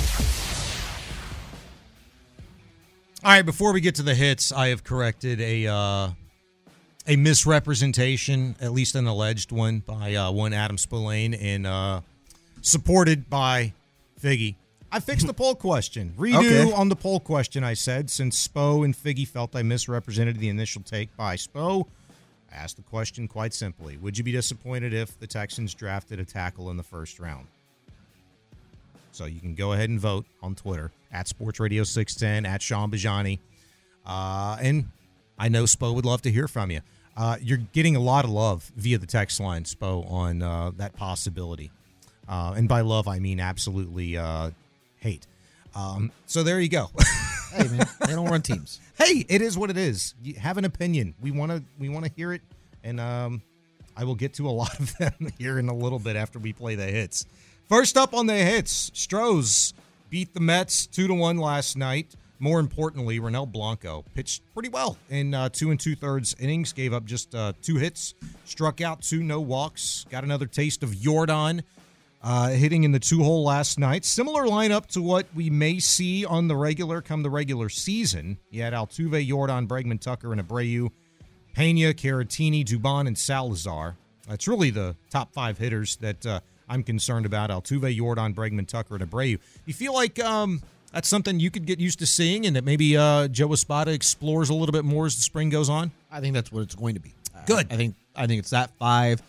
Diaz batting sixth, McCormick batting seventh, Meyers batting eighth, and, uh, ma- maybe Pena batting eighth, and then Meyers batting ninth on opening day. Mhm. I think that's probably what they will go with, Mhm. assuming all those guys are healthy, and we've got a long way to go. Yeah, it's a long way to go. Uh, you still got 20 some odd ball games uh, remaining to play in the spring, and uh, still a lot of health concerns. Uh, we'll get to uh, some of your biggest Astro spring training takeaways uh, a little bit later on, but you know, just initially, I mean, so far so good in terms of Yordan Alvarez. I mean, he's played in a couple of spring games now in a two spot. I was interested to hear him uh, and hear his take on hitting in the two hole the other day. I don't know if you had a chance to read any of his comments. I think Chandler Rome had caught up with him, or it could have been Leah Vann from the Chronicle. Uh, I can't remember, but he said that's something that he's actually got to mentally prepare for. You know, he'd not done it but a handful of times before in his career. I think he did it maybe in 2021, a few games, but it's like, damn, you know, Altuve swings. You got to be ready to go up there and, uh, and and swing the bat. Is is that something that you would anticipate maybe being a little bit of a challenge for Yordan? Or I don't either because hitting is hitters hit, dude. Hitters hit. I just like the idea of possibly getting 30 to 50 more at bats in a particular season, depending on the playing time of Yordan. Obviously. Yeah, and that that is going to be that that really is the one adjustment is that the game starts, Altuve leads off, and he swings at the first pitch, and oh, I'm already up. Like Mhm. that's that's really the one adjustment, but I don't foresee that being any sort of a problem. It's not like he's going to be pitched any differently because he's batting second as opposed to third or fourth. Yeah. Yeah. All right. I love it. Uh, next up on the hits, UH basketball back in action tomorrow night in Oklahoma. I get a feeling of a little bit of a trap game here. Uh, Cougs took the top spot in the nation earlier this week for the first time all season. Uh, they beat Cincy. This, I say, has a trap game feel to it because you look at what Oklahoma uh, has done in recent games. They've lost to Baylor, Kansas, and Iowa State within their last five. They've got two wins, and they've been squeakers against Oklahoma State. One by four and one by two in overtime a few nights ago. Uh, I was impressed a little less so than uh, Patrick when uh, he and I were talking uh, a couple of nights ago on Area 45 about, hey, you know what? The Cougs, they went out and they had a wire to wire win. They played really good basketball against Cincinnati, responded after taking the top spot in the country. And I said, dude, this is a team that's been there, done that before. That's the culture now. That's the expectation. I'm not necessarily surprised.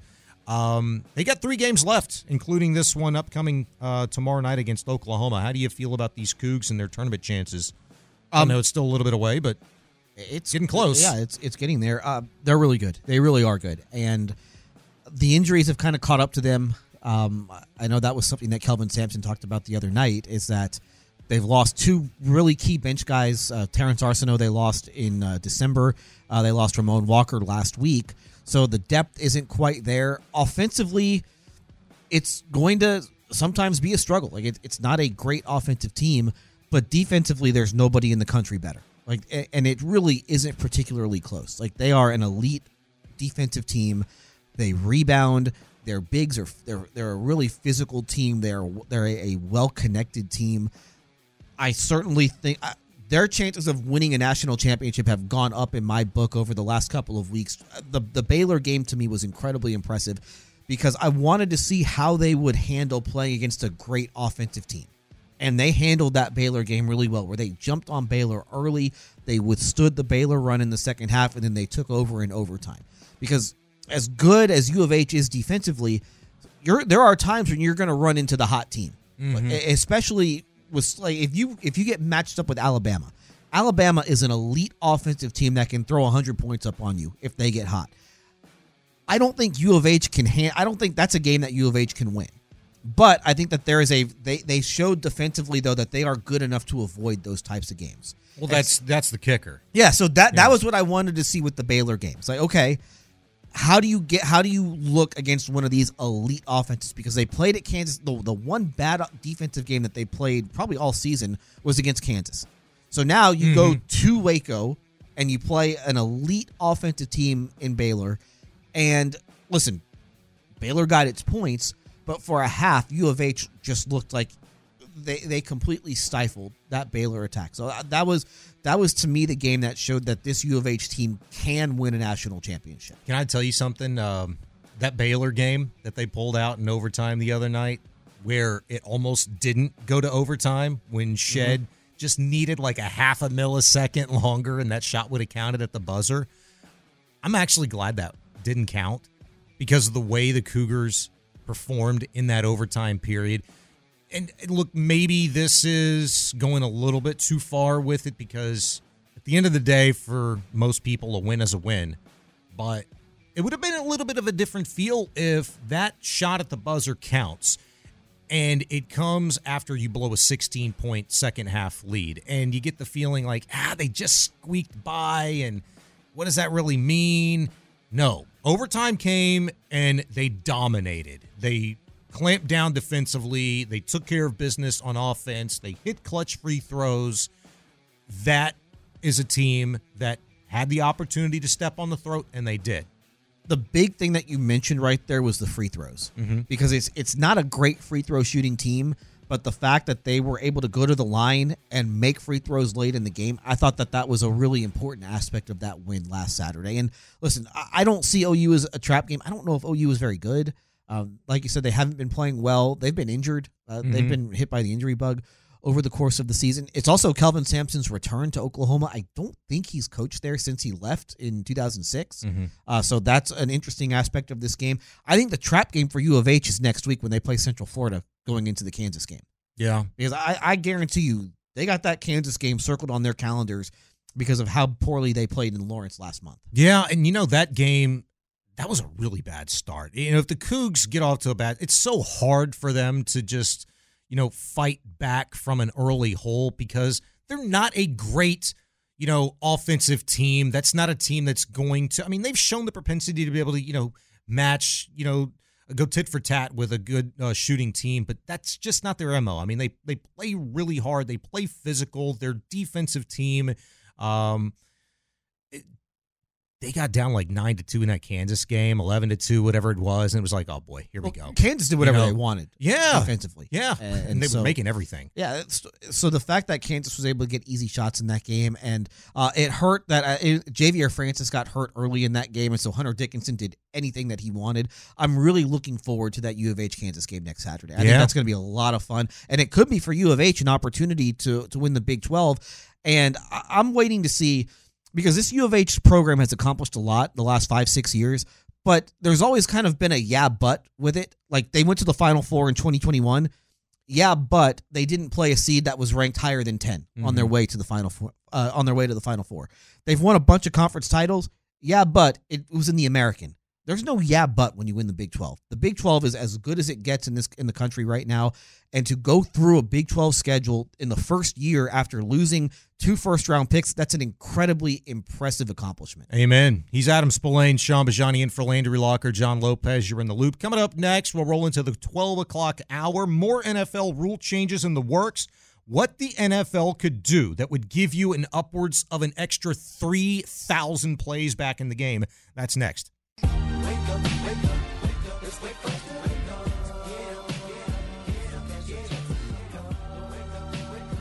I don't want to say anything. I don't want to interrupt the song, man. I'm jamming. Let's go. What you know about this? What mean, what do I know about this? you know how old I am? Yeah, but I, I wasn't sure if you knew about this. And I listen to all music, man. Yeah, this is good stuff, dude. I'm not surprised. Figgy spinning it, doing his thing. Love you, man. Glad you stuck around today. Didn't get lazy and take the vacay like uh, Landry and John. this is John fishing again. He fished every chance he get. God bless. We know what Landry was doing at one o'clock in the morning last night at some Mexican restaurant, uh, drinking, He wasn't there at 1 a.m. pounding out um, incoherent. He was there with the baby messages. for dinner. Is that when it was? Yes. Why did didn't the teacher post make its way via a picture at 1 a.m. on a Facebook post this morning? I didn't see that, so I don't know. I can't answer that question. Okay, that's why I would assume. No, but he he had a video. At least it was on Instagram of him at dinner, and the baby was there. Okay, would it not behoove Landry uh, or shock you that Landry would say, uh, "Hun, can you take the?" Uh, he probably wouldn't even say "Hun." He'd be like, "Can take the kid home, so I'm gonna stay here and drink a few margaritas." That'd be absolutely shocking to you. Yes, it would be. It would be okay. Okay. Uh, Landry breaking the uh, internet um, this morning and uh, pissing off every teacher in the uh, Houston and surrounding areas. We'll have that for you. An internet going nuts coming up in the one o'clock hour in 40 minutes, less than that. Cody Stoots live from the NFL Combine. We'll get to that. Uh, make sure you head down to Twin Peaks this afternoon, two to six. Ron and Clint going to be there with the drive. Uh, Twin Peaks right off of Kirby 59. They're going to be giving away rodeo tickets uh, throughout the show, so you're not going to want to miss that. Do we happen to know uh, exactly like what tickets specifically they're going to be giving? I'm not away? sure. I'm not sure. So you gotta you gotta go to Twin Peaks and find out. Gotta find out. Better be In good. person. It's usually good. If those guys, they they always have, uh, they get all the good swag to give away. So uh, they do a good job on the locations. Always have a lot of fun. Go out and have a few drinks and eats with those guys. Twin Peaks, 59 Kirby, uh, two to six today, and an opportunity to go take in a free rodeo show. Uh, NFL rule changes, Spo, in the works. I know we've got some to discuss a little bit later on in the college game as well, but here's a couple that kind of stuck out to me in the NFL. The tush push supposed to be uh, not going anywhere. So you you good with that one? Uh, don't care. I think they need to come up with a better name of tush push. Are you down with the tush push? Do, do we need a better name than that? Oh, it rhymes. It's easy. Seems kind of lame to me. Feel like you what know about the brotherly shove? That's lame. because that's that's where it That's lame. that's where it started, right? The Yeah. brotherly shove. Um, nah, I think you could do better. Um, like I don't know, the ass blast. You know, Easy. Nah, That's a pause. little- yeah, I don't know about that one. you don't like that one. Nah. I don't know if you're going to be able to say that on a national TV broadcast. Can't picture Jim Nantz going that direction. No, I cannot. Yeah, I don't either. Shoot, I wonder if we can say it on the air. We'll, we'll find out. We'll find out on Monday. It's already been seven seconds, bro. Find out at 2 p.m. I'll fall on that sword. It's nothing wrong with that. There's nothing wrong with that. Um, kickoff returns made safer last year. Uh, yeah, they were safer, not without consequence though. Kickoff returns set a modern day low. This, according to uh, Pro Football Talks Mike Florio, with only 22% of them returned. 12 of the 13 kickoffs in the Super Bowl landed out of the end zone. 23 percent of kickoffs during the regular season went through the end zone. Here's the interesting little uh, nugget here. Says they want the return rate in the 36 to 38 percent range, which would add 3,000 plays back into the game. All kinds of ideas are being floated out, even ones that would require return teams to have at least two uh, return men on kickoffs. Um, does this bother you at all with how the NFL's handled and tinkered with kickoffs seemingly like every other year? What ultimately would you like to see done? So has it actually played out to where there are fewer? I mean, I guess there are fewer injuries on kickoffs just because we don't have kickoff returns anymore. We I have- haven't seen a so hard. few. I haven't seen a number, but apparently, yes, it's it's lended to it being safer. So, I mean, so that that in a sense is a good thing. I do miss that aspect of the game. Like Mhm. I thought kickoffs, I thought kickoff returns were an exciting part of the game Yeah. because you have you have a great athlete normally with the football in his hands and with an opportunity to make a play. So I do think that it has been a loss to not have that in the game. And frankly, if if we're going to go in this direction, then just don't have kickoffs anymore. Well, I, now I would like now I would not want to see that, but if how many how many kickoffs are touchbacks now? What's what's the number? uh, twenty three percent of kickoffs during the regular season are returnable? went through the went through the end Okay. zone. So I mean, Twenty only twenty two percent were returned. So, so that's one out of every five. Seventy eight percent were not returned. Yeah, so four out of every 5 Mm-hmm. kickoffs are not being returned. It kind of feels like it's a waste of time. Boring. Yeah. Here's so the just thing. put the ball at the 25 and let's go. NFL special teams coaches have discussed the XFL style kickoff as well as requiring teams to have two kickoff returners deep and giving teams possession of the ball on the 35 after a touchback that lands in the end zone or beyond the end zone, among other things. All special teams coaches will meet Saturday with the expectation that they present a proposal to the competition committee next week, and it is all a part of the thought that this one year trial of allowing uh, teams to fair catch a kickoff for a starting position at the 25 will not return this next season. Um, I don't admittedly watch XFL football, UFL, whatever the hell it's called now, uh, though I will this season. Um, but what I've heard, and you can weigh in 713 and tell me how wrong I am. Maybe you know this already, Spo, and you'll tell me you have no problem with that. And I welcome it.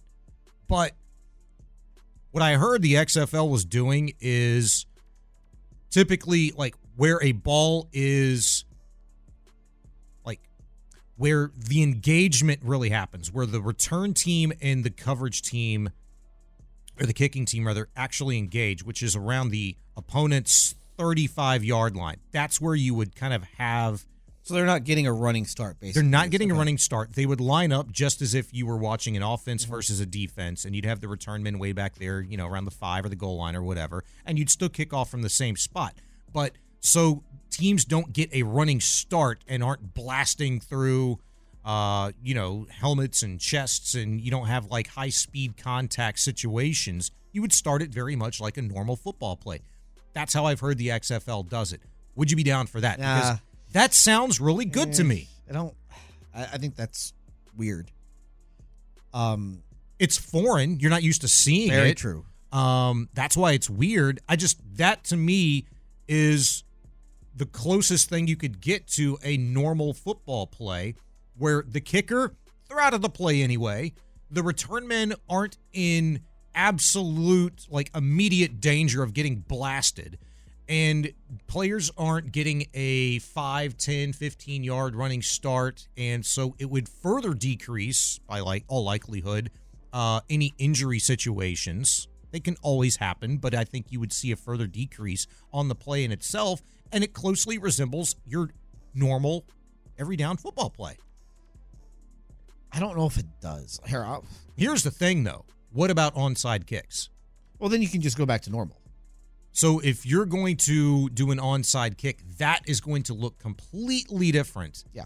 Than or maybe you don't have an onside kick altogether. You do a fourth and fifteen or whatever. Yeah. So I'm. So I, I have video. Oh, shoot, sorry. So I have a a video. So the guy, the kicker, actually it looks like they punt it. And so this guy is kicking off or punting, whatever it is, from the 30. Like a free kick or something. Yeah, so you have the kicking team is lined up at the opposing 35, mm-hmm. and the return team is lined up at the 30. Are they kick? Are they? I mean, you. I don't like that. You can't really set up anything. Yeah. Like it's basically the returner uh, gets possession of the football and just has to run, Mhm. and it's almost like he's essentially running into a wall. Like you can't try and set anything up. You can't try and set up any sort of a blocking scheme. So, in in all honesty, like you don't have the same sort of momentum, you don't have the same sort of speed that's coming at you, but you're still running into a wall of human beings, of large human beings. So, no, I don't think that. But that that's would make it any because of the punt, essentially. If you still kicked off, then I think there would be a better chance. No, they, he kicked it off. He kicked it off from a tee. Oh, he did. Yeah. So I'm From what yard now. line? It looked like the 30. Okay. Wow. So he kicked it off from the 30, and this returner retrieved it at the 15. And yeah, you're basically you have to win your matchup. Like basically, it's going to be who wins the matchup one on one, but with the with the other 10 guys on the field. Mm, So ah. it's it's interesting. Like it's if they want to try it out, try it out. I would just bring back the old kickoff because I thought that that was an exciting play. Yeah. Just Yeah. seeing an athlete because like once this guy, it looks like once the returner gets past that first line, he's kind of gone at that point. Yeah, because everybody's up. Yes, everybody's up at the line of Um, scrimmage. Yeah, that's a really good point. Uh, here's one from the 361. XFL had a fourth and 25 for onside kicks. Um, from the 713, why not just punt from the 30, normal punt play? Uh, 832, no kickoff means no extra slot for commercials. See, that's not true because they'll just take the commercial after the extra point. Mhm. They don't like they used to take the commercial. They used to do extra point commercial, kickoff commercial. They don't do that anymore. So you're only taking one commercial at that point, and they're gonna get their commercials in regardless. Yeah. Yeah. I, I would just, I'd like to see that be a real football play again.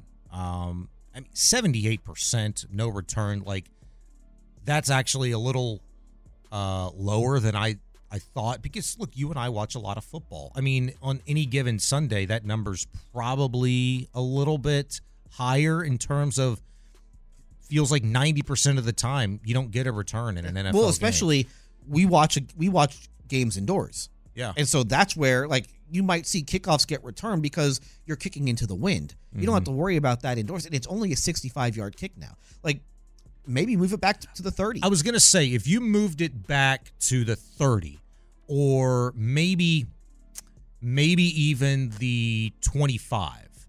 Well, that's and you much. moved. You had that similar XFL concept where instead of lining the oppositions up on the 35, maybe you lined them up on the 50. That way, at least there was an opportunity for the runner to, um, you know, I guess have to use more of the field and the, you know, kicking team could kind of set themselves up defensively, so to speak, to disallow a return if in fact that wall was breached, so to speak. It would just there's there's got to be a way to make it an exciting play without going back to opening yourself up to multiple injuries. Yeah, on, maybe. on- but. I mean, still, But- if you do if you do it the way that you just said, that's only 15 yards difference.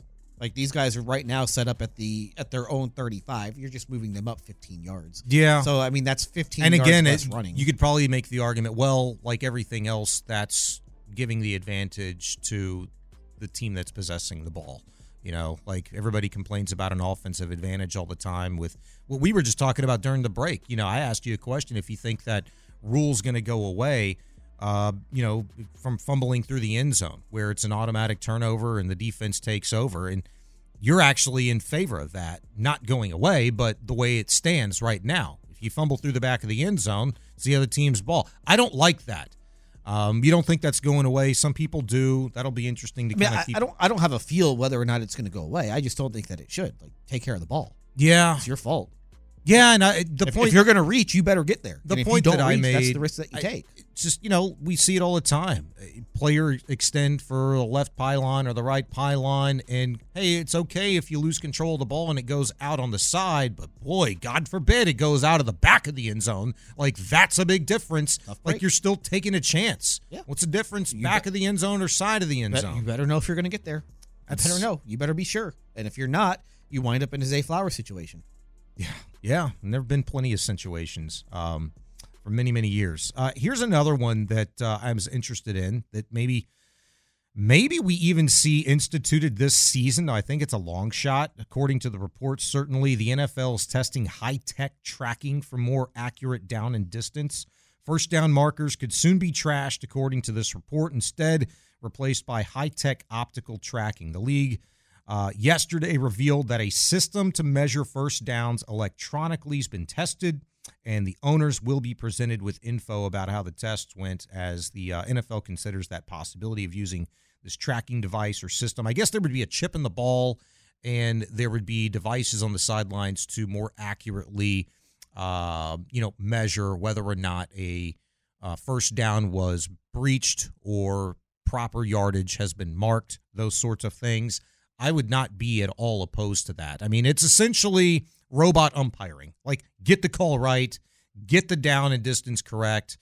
I think we'd all be in favor of that. Yeah, and it- having the first down change be a secondary kind of a thing. But if you had the technology, you don't need that. The, the problem is, though, how do you know when a guy's down? Like, is there going to be a chip in the player to know when the player is down? Because most of the time you can see when the player is down, but what sometimes you're in those big piles on a fourth and inches and you don't know when the player actually went down because you can't see. Well, it's just like if you had quote unquote robot umpires in baseball, you're not entrusting them to call the balls or strikes. The technology's doing that, but the technology would not be used unless it was via replay, you're using an umpire to man that particular base, home, first, second, third, whatever the case may be, for safe and out calls to make a judgment call there and then have it backed up if it's challenged or replay is needed. You would do the same thing in football. If there's a chip in the football and technology available on the sideline, that would measure whether or not the guy has got a first down via where the ball is. The referees are ultimately judging when and where a guy was down. Okay. Listen, I uh, I have no issue with them trying to make that situation better because it does feel like in the year 2024 we should have a more high tech way of figuring out where a spot is. That doesn't take an absorbent amount of time. Yeah, that and- is also the key. And for all for all the advancements that we have had, the way that they determine spots in 1930 is the same way that we determine spots in 2024. Sure, that's and- not great. Well, and nobody kills the NFL like they used to love to kill Major League Baseball for, uh, you know, being slow to adapt and change with the times. But And- it, it is it's hard just because I, I don't know how much does it cost to put the chip in the ball. Where does the chip in the ball go? Is it the nose of the ball? Is it the middle of the ball? So I, I think there are things. And hey, what if you put the the the chip in the front of the ball, but the player has it in the opposite? You know, the player holds No, the ball separately. you got, you got to have two chips. Yeah. Okay. That's that's not cheap. Got to have two chips. And- Oh, I just know this. It's not out of the realm of possibility that you can come up with that technology in 2024. I mean, if you can have players wear devices that it measures how fast they run, and every team uses that technology to their benefit in some way, shape, or form, um, you can put a damn chip in the ball and figure out where it's supposed to be spotted. And remember, it's not like you're using just one football every game. Oh yeah, You got to have 36. You got to have if for an outdoor game. You got to have 36 footballs. Is it that many? Yeah, it's 36 for an outdoor uh, game. It's 24 for an, for a game indoors. Okay. That's a lot. Yeah, I was trying to think of like the reported deflate gate numbered footballs that uh, was initially reported. Uh, that was only like eleven or twelve footballs in that game, but maybe that was for their side. Yeah, I for- think it's their. Yeah. yeah. So twenty four. Yeah, what did you say? Twenty four So balls. it's 24 for indoors. It's 36 for okay. outdoors. That's, yeah, yeah, that makes sense. I mean, it's a lot of footballs, a lot of money. They got it to spend. Coming up next, we'll have uh, afternoon confessions and a conversation on uh, some potential rule changes in college and expansion. Damn it, it's been five minutes since they decided the CFP playoff. Now they want to do something different. That's next.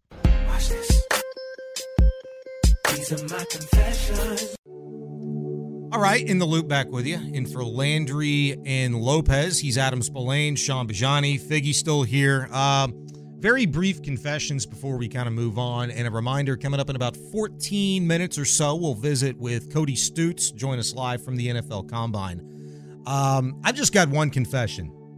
Watch this. These are my confessions. And it's really not a confession. I, I kind of confessed it last night, but I do want to get your opinions on it. Uh, last night, I don't know how we got on the subject. Whoever really knows between uh, Patrick Creighton and myself on uh, our show Area 45, but I told him last night that I had never watched uh, Sopranos or Game of Thrones. I've not seen one millisecond of either one of those programs. And then he, and of course, conveniently for him, uh, off air, told me that he had not seen uh, Breaking Bad or Better Call Saul. Both losers. Well, and I said, I said, dude, you can't kill me for not having watched, you know, two shows on like a premium channel versus two shows that everybody can see if you have basic cable. It's on AM, or they were on AMC. And so he put a poll out asking which of these is the more unforgivable TV sin? Never seeing Sopranos or Game of Thrones, or never seeing Breaking Bad or Better Call Saul. Overwhelmingly, not seeing Sopranos and Game of Thrones won 54% to 29%. And he also put the caveat in here I live in a cave. 17% voted on that. So I guess that means you had not seen either one. But I mean, what do you guys think? Is it like ridiculous that I have not seen Sopranos or Game of Thrones? Yes. How was this possible? I think it's a little ridiculous. You never seen um Game of Thrones. I mean, or not Game of Thrones, but Sopranos. Sopranos came out. It's been 25 years since Sopranos. But it was on came out. HBO. It was not on regular cable, regular television. It it's was not on a hard to get premium HBO. channel. It's 10 bucks. It's expensive. Ten bucks a month. That was expensive back in the day. Are you kidding me? Like It's not back in the day anymore. no, but I mean, you still have to pay extra, and cable's ridiculous now. And see, to be honest, like Get that Max. that show came out when I was probably like in high school or something. So I grew up didn't have cable, but I actually watched The Sopranos recently because everybody was talking about it. Yeah. well, Stream I think it's I think it's worth watching, man. I don't I can't say Are- that for Game of Thrones, but are those? See, I wanted. Obviously, I've seen every mob movie show out there except for Sopranos. I love that stuff. But see that's why it's shocking because that you're into that type of stuff. I'm into it. I love like the crime docs, the whole thing, and that consumes me. But I, I told Patrick, I was like, literally, I've had three shows my entire life: Rescue Me, Better Call Saul, and Breaking Bad. That was it. That's all I've ever gotten into. What is rescue me? Remember, uh, it was the Fireman Show with Denis Leary back in the day. Probably No. right around the same time with Sopranos. I never, I never indulged in rescue me. so Spo, are you a Game of, uh, Game of Thrones guy? Uh, I watched it. I don't love it as much as some people do because I just there were too many like storylines that I just had no interest in.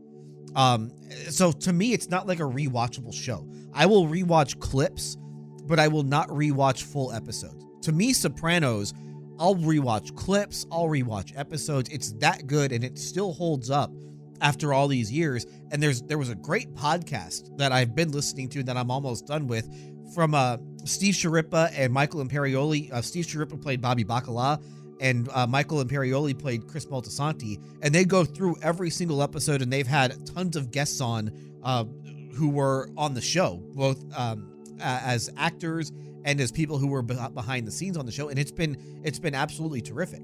And so Hmm. that's kind of increased. But I've probably I've I've probably rewatched The Sopranos two or three times, and I should probably go ahead and do it again. People have treated The Sopranos like, you know, Seinfeld, Friends, like those series sitcoms that just like never die. They're everlasting. And so I kind of feel like it's never going to be too late to go back and, and watch that for It's- the first time. It's like the Godfather of TV. Yeah, I haven't much. done it, man. And Game of Thrones, I thought it was going to be like Troy and Gladiator, which apparently, per Patrick, it is not. It's it involves like dragons and stuff like that. So that immediately turns me off. I But he try. like, I tried to. I watched the first five episodes, man. I just couldn't get into it, man. of Thrones. Yeah. Yeah, it, it it is a little, uh, but a lot of these shows they start out slow.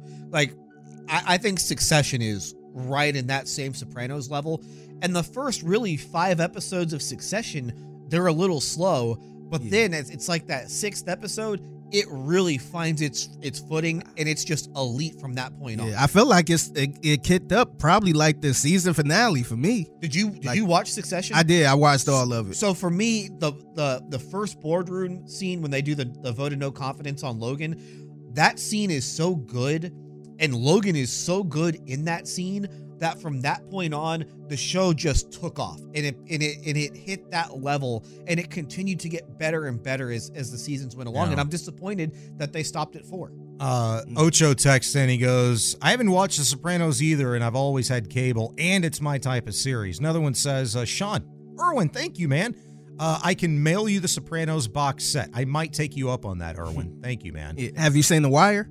I've not seen The Wire. That's a lead also. Yeah. Um, I have not seen Dexter. Also a little slow. I've not I've seen, never seen Dexter. Oz. Uh, I, I haven't seen a lot of those shows that I haven't. I've never seen Walking Dead. And Can we start? about that? But Can we start a GoFundMe for Shaun? so- yeah, so you got some HBO. You got some binging to do, man. I do. Well, I I cannot. I've seen every documentary, like true crime doc there is to see on Netflix, and I'm constantly Wait, so- searching for more. So you'll pay for Netflix, but you won't pay for the HBO. I'm not paying for Netflix. I'm uh, okay. sharing some of these accounts. Okay.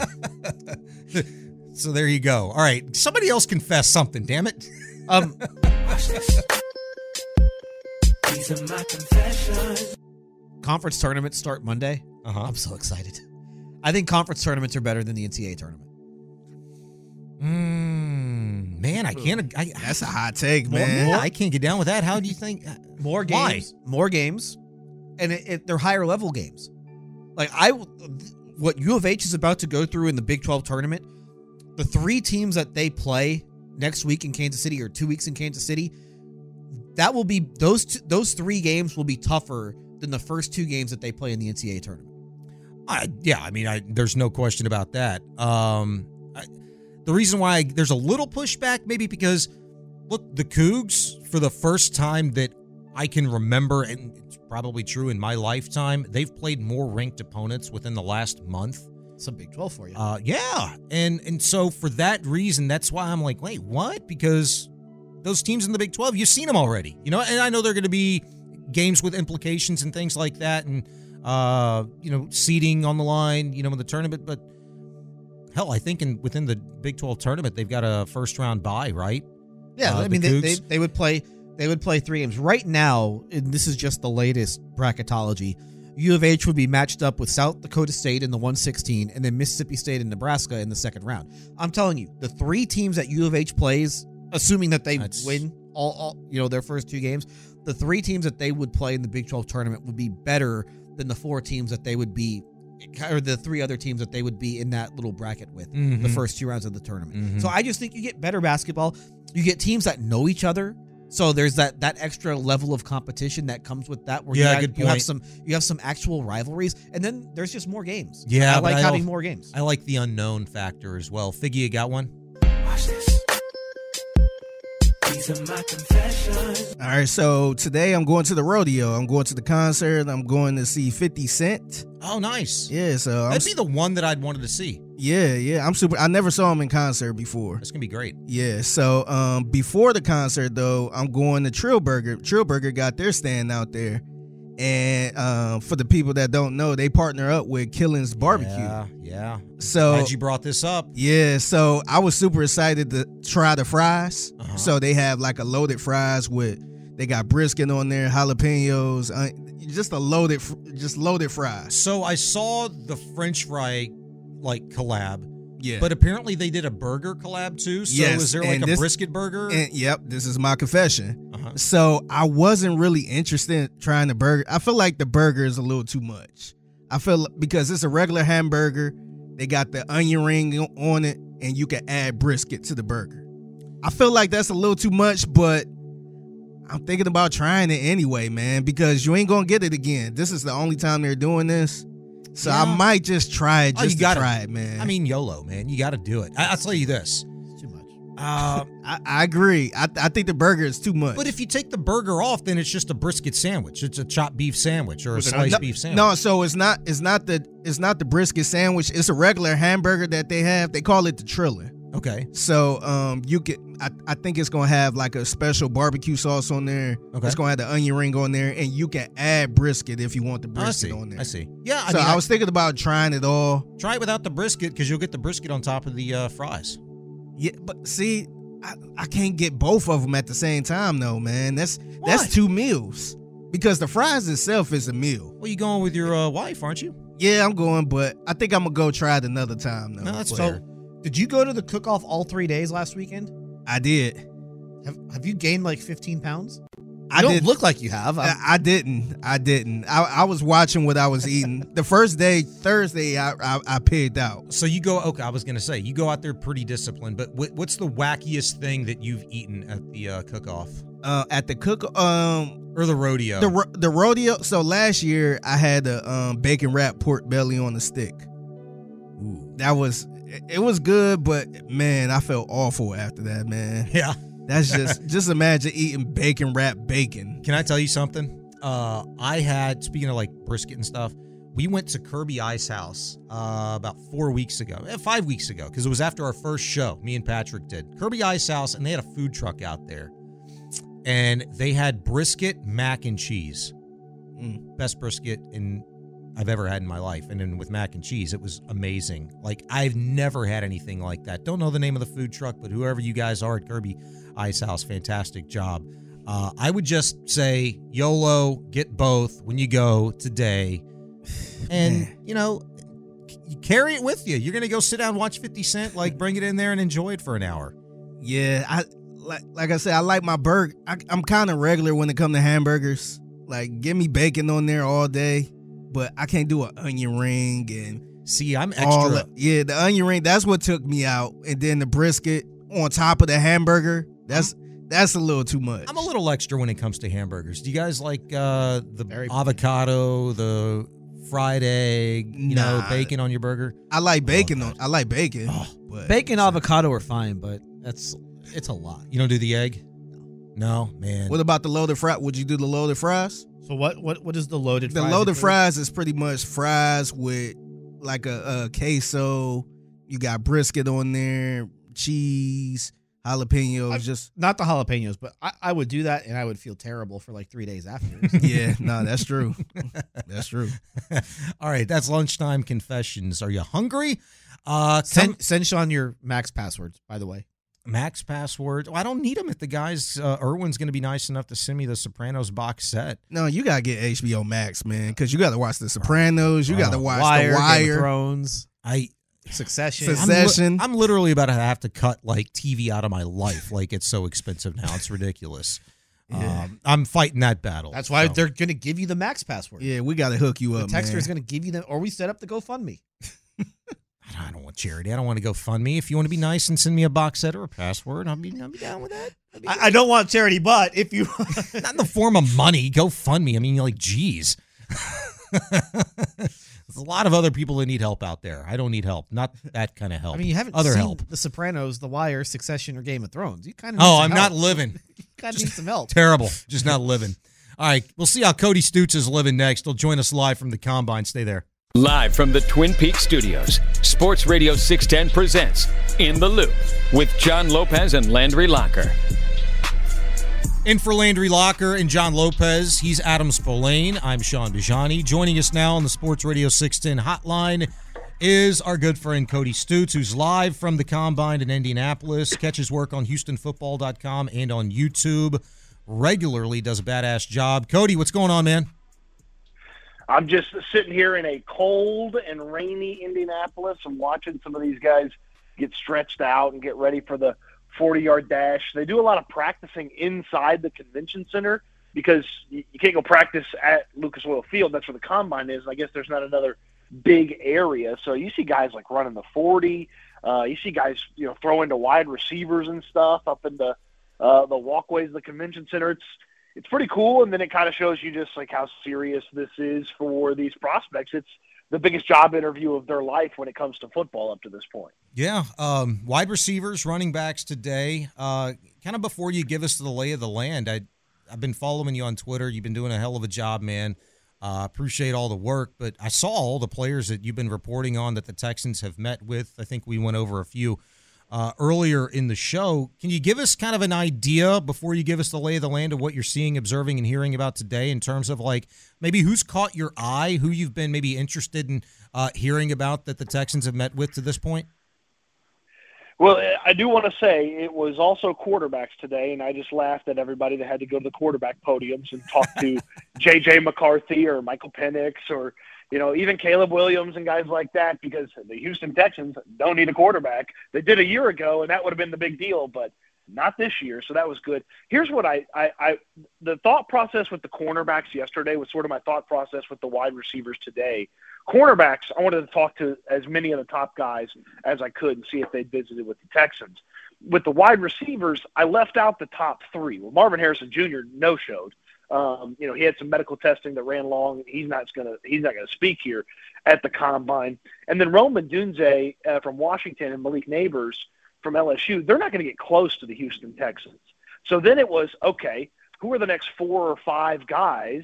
And are the Texans going to talk to them? And sure enough, bingo, the Texans had meetings with those guys. Um, I believe they all, I believe they all said it was official meetings um, uh, with the, you know, the teams get a, a fish, 45 official meetings, and then they kind of have casual meetings, or informal meetings, if you will, where just like a coach can talk to the players. But uh, sure enough, going through the list here of the top wide receivers after the top three, uh, Xavier Worthy, boom, he talked to the Texans. He had a big smile on his face when I asked him about talking with the Houston Texans. Florida State's Keon Coleman, he talked with the Texans. He Keon Coleman was by far the best podium wide receiver. He was so energetic and enthusiastic, and anytime a team um, anytime he was asked about a team, he had something good to say about somebody on that team, or he compared himself or something in his game to someone on that team. So he got asked about the Cowboys, and he was like, "Yeah, I like CeeDee Lamb, and I kind of see a little bit of my game in, in in the way that CeeDee Lamb plays. And I was just like, it was very funny. He had a great personality. Um, the production in college is kind of questionable, but then you look at the physicality and the traits that he possesses, really incredible. And then the two that I really wanted to find out: did the Texans talk to him? Oregon wide receiver Troy Franklin and LSU wide receiver Brian Thomas Jr. Check the box on both of those. So the Texans in a couple of different positions where they needed to talk to the top of the board. They have done that job and they've talked to the top of the board. So doing their homework, getting to learn these guys, and t- almost all of the people, when you ask them about the Texans and the meeting, they talked a little bit about like, yeah, we broke down some film or whatever, but they all mentioned, hey, they really tried to get to know me as a person and as quick as they could because they have a short amount of time with the player they really try to get to know me as a person, and that goes back to to me earlier in the week when DeMeco Ryans says, you know, hey, we're about the person, not the player, and they want guys that fit. Uh, Nick Caserio said they want guys that fit the culture, and then he explained what the culture is and how guys fit into it. And so I, I do think it was interesting when you asked them about those meetings, they were very clear, like, oh, they were just kind of trying to get to know me, learn a little bit about my story or my past or my history. I thought that was something that stood out for these top wide receivers. Cody Stoots joining us on Sports Radio 610. Cody, are, do you of the other guys that they have met with, do you sense any sort of pattern just I guess with the position with the position groupings that they are really looking at right now? I I really don't see necessarily a pattern, but uh, from a wide receiver standpoint, they have talked to a lot of guys that are versatile um, and by versatile, like I mean, play can play inside and can play outside. So like Brian Thomas Jr. from LSU, um, he he's like the king of the slot fade touchdown, um, but he can also line up outside. Uh, so he kind of he kind of replicates a little bit of what Nico Collins does. Ladd McConkey is a Georgia wide receiver. He, he to me he's this year's Tank Dell. He's a little bit shorter, and people are going to think because he's a short white guy, he should be a slot corner. Well, he's not. He he could play inside, he could play outside, he gets open, and you know people kind of shoehorn Tank Dell into that last year. Oh, well, he's a little slot guy. Well, then Tank goes out there, runs every route in the book, and gets open from wherever you put him on the field. And then even when they talk to some of these guys who haven't played a lot of slot, they're mentioning, "Hey, I'm learning how to play slot wide receiver." So I think that from a wide receiver standpoint they've talked to guys with the ability to play inside and outside, and that's kind of a wide receiver that it feels like they want. Don't nobody's stuck in a position. You can pl- line up outside, you can line up inside, and then Bobby Slowik and the rest of the offensive staff can sort of play chess with how they want to mismatch things and how they want to put guys in there. Oh, you want uh, you know Tank Dell on the inside, Nico Collins on the outside, and say Brian Thomas Jr. on the outside on first down, and then on the second down, you know, okay, Brian Thomas Jr. is inside, Tank Dell's outside like there's a lot of different ways you can play with the versatility of these wide receivers. I think that's what really stuck out to the guys that they've talked to uh, as well. Cody Stoots, our guest on the Sports Radio 610 hotline, joining us live from Indianapolis at the Combine. Uh, look, I know you've been talking with uh, Landry and John all week, and um, you're kind of taking in all this information, and I'm sure you've developed your own opinion and thoughts right now, but kind of wanted to run this by you, man. Uh, I talked to Charlie Campbell of WalterFootball.com last night.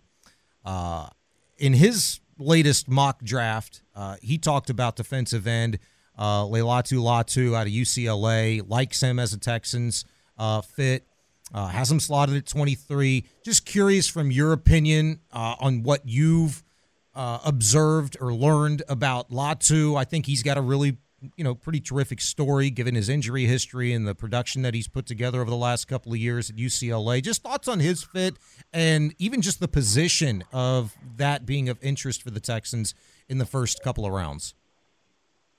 I tell you what, if Latu's there at 23, lock up the AFC South for the next few years. He's a monster.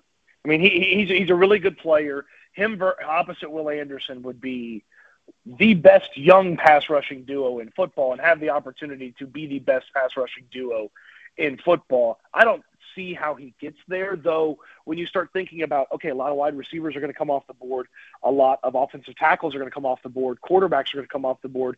A player like him, and with Dallas Turner just absolutely blowing up yesterday with his physical gifts and showcasing what he did in the workouts. Like, okay, maybe Latu starts to to slip a little bit, and if he ended up at 23, I mean, my goodness, run the card up there. Heck, if he gets to 20, uh, you know, maybe you maneuver some of the picks to go up there and go go get a guy like that because him plus Will Anderson is is is pain for the rest of the AFC South. The defensive end spot is a little weak, um, which I feel like also helps justify the Will Anderson move last year. If you looked ahead and felt like the class wasn't going to be super impressive, then okay, maybe the Will Anderson move has a little bit more context one year later. Um, Anderson would be clearly the best defensive end in this year's class if he was in this year's class. So it's a little weak. You know, Darius Robinson, a guy from Missouri, is a guy that I've mentioned a few times. Didn't test great uh, yesterday from sort of the expectations of what he was going to bring to the table. Um, he, he kind of came off as a more limited pass rusher from the edge. Uh, it, it's a it to me is a much stronger defensive tackle crew than defensive end crew. There's a couple of these defensive tackles that intrigue me, and you know if they start to slip or they get pushed down the board by other guys, I'm a little bit more interested in them. That's why I feel like hey, a Jonathan Greenard investment makes a lot of sense for the Texans, just because it may be kind of hard to find the right guy in the draft opposite Will Anderson. You mentioned Greenard. Do you have a feel for what they're going to do with him when it comes to the franchise tag? I, I would I, I would tell you the way that Nick Caserio talked about the franchise tag the other day. There's a close to zero percent chance that Jonathan Greenard is going to get the franchise tag, mm. and the reason the reason why is you know Caserio the way because I, I asked him about the franchise tag like how, you know how to use it as a tool in roster building, and he's like, well, the tough part about the tag is you tag the guy, and I'm paraphrasing here, and it immediately hits all your cap. You know, there's no there's no maneuverability off of a tag. Plus, it also sets a baseline for negotiations. You know, the tag for Jonathan Greenard's over twenty million dollars. If he was signing a, you know, a, a reasonable three or four year deal, his guaranteed money is not going to be a whole bunch higher than that. And then you start talking about twenty million dollars a year and it, it, it, helps Jonathan Greenard in negotiations a lot if you franchise tag him. It's almost better to let him hit the market and say, oh, okay, like maybe somebody views him at 16, 17. The Texans are willing to go to that when they thought he was maybe 14, 15 a year. But if he's at 21 a year because of the franchise tag, he and his agent start negotiating off of that and that as a starting point. So I don't really think, and Caserio mentioned, like they've got the money if they want to use the tag because they've got that extra – um, that extra financial benefit because of their cap space. But I, I think there's a, a, a near zero percent chance that Greenard is the tagged guy. I, maybe, maybe Dalton Schultz, um, and then the guy that I would tag uh, would be Ka'imi Fairbairn. Except when they re- did his contract and freed up some money, uh, he put in there or got the Texans put in there no franchise tag. So uh, no tag for Ka'imi. He's to hit free agency or get an extension from the Texans. Good stuff, Cody. Man, there's so much I wanted to talk to you about, but we just don't have Can a I- lot of well, time. I gotta ask him one more question. Go ahead. I Go wasn't ahead. gonna. I wasn't gonna let him go, but um, uh, go ahead. All right, Cody. Duke Tobin's on the line right now. He he says Tee Higgins for twenty three. What do you do? I hang up. Really? You wouldn't you wouldn't trade twenty three for Tee Higgins? No, because then I've got to pay Tee Higgins a whole bunch of money that That's I don't right. believe Tee Higgins is is, is worth. Um, now, if you told if you told me that um, if you told me that uh, the Colts have franchise tag Michael Pittman and they call, I might have a conversation. But I, I, I don't believe in Tee Higgins. Tee Higgins has not showcased to me that he's going to spend a lot of time as a true number one wide receiver in the NFL. He's a really good two. He's a really good two, but he, he's not a number one, and he's gonna and he's gonna get number one money from somebody when he finally hits the market, and more power to him. Um, but I, I would not trade for Tee Higgins. I would, there's almost nobody I would trade for on the franchise tag this offseason. Uh, last one for me, Cody. I mean, I, you're we're in the heart of the combine, but just so far, um, is there anybody like that you're thinking of that you went in to this weekend with maybe low expectations for that you've talked to or you've heard from or you've observed that has really kind of made you rethink uh, anything on them or has stood out to you? I went into this week liking A.D. Mitchell from Texas more than Xavier Worthy from Texas, Mm-hmm. and I, I flipped on that. I flipped on that. Um, I like I like Xavier Worthy now a little bit more than AD Mitchell after hearing both of them talk and after talking to some people here around the combine. I, look, AD Mitchell's going to test out of a gym. He's going to be an absolute monster. Okay, um, but I, I just I, I like Xavier Worthy's uh, mood, mentality, vibe, the way he talked about football, you know, special teams being important to him, doing some dirty work. And I, I, I like that mentality a little bit more than the kind of the mood I got from, from AD Mitchell. And um, yeah, I, th- I think that's probably the biggest change for me uh, on a prospect or, or in the conversation with that is, you know, I liked Worthy less than Mitchell coming in, and I like Worthy more than Mitchell leaving the combine.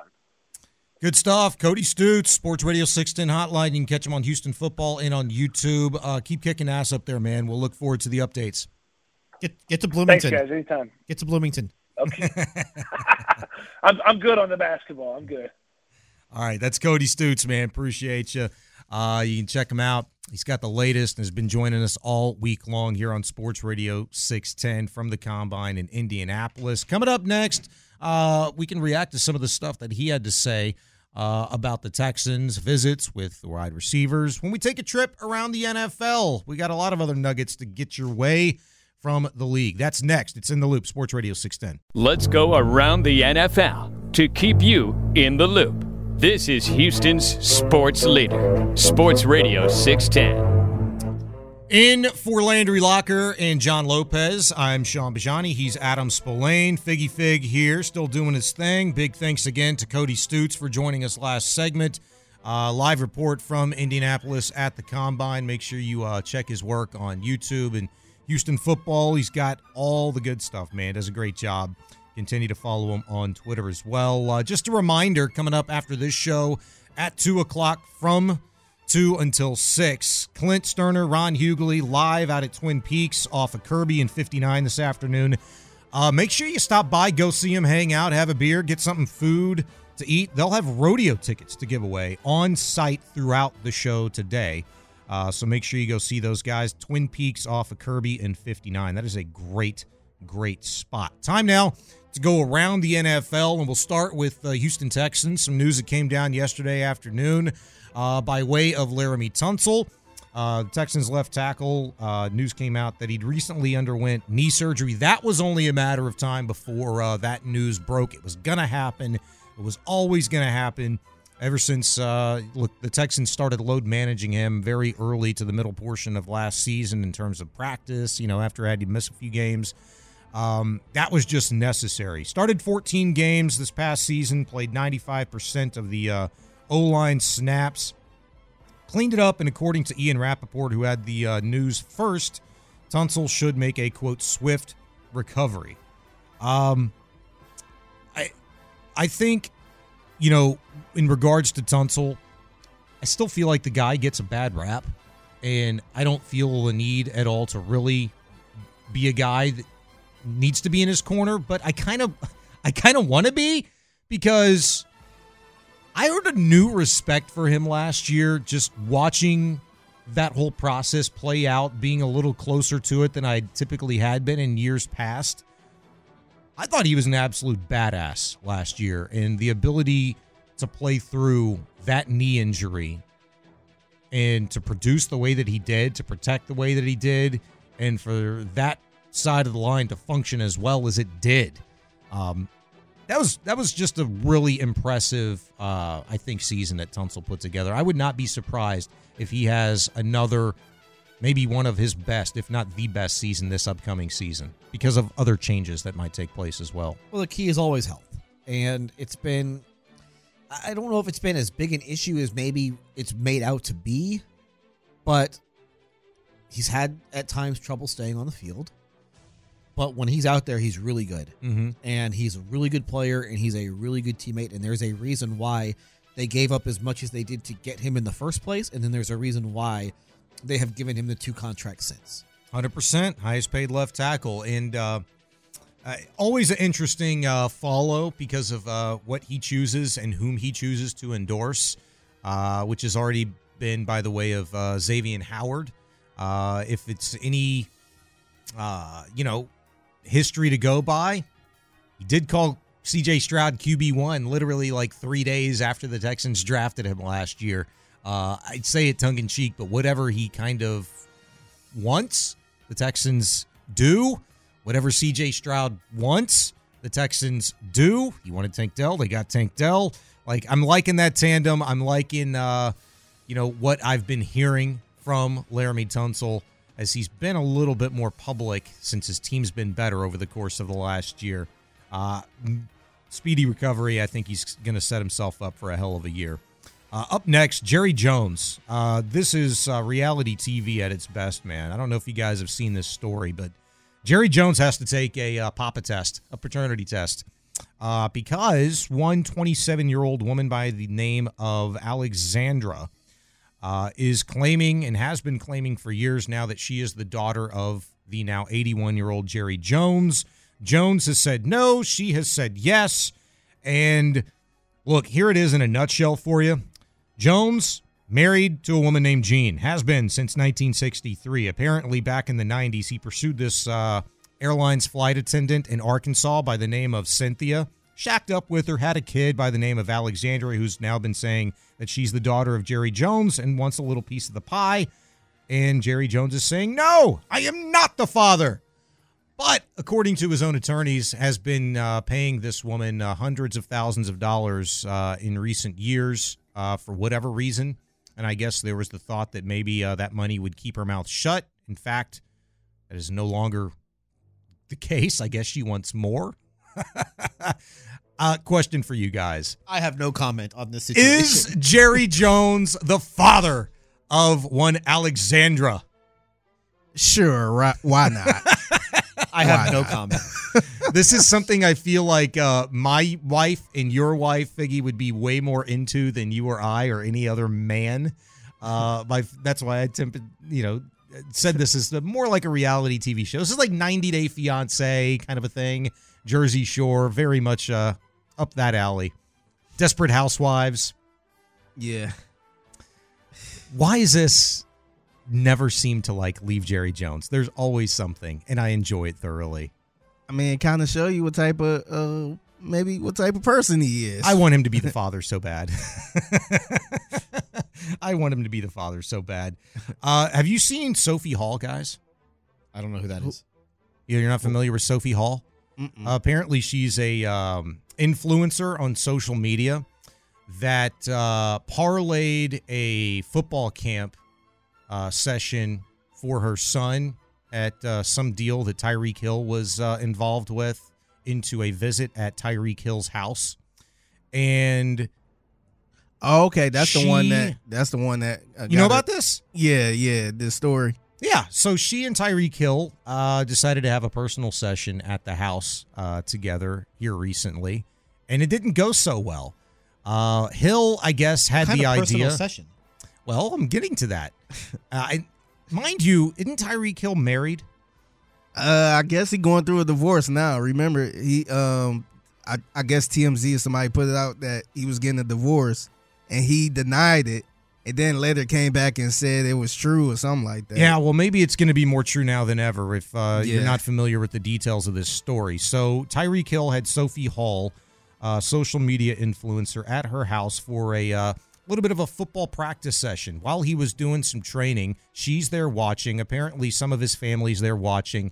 And he has the bright idea because this woman, Sophie Hall, is about 5'10, no, about six foot, six foot one, 200 pounds, big, beautiful, voluptuous looking woman.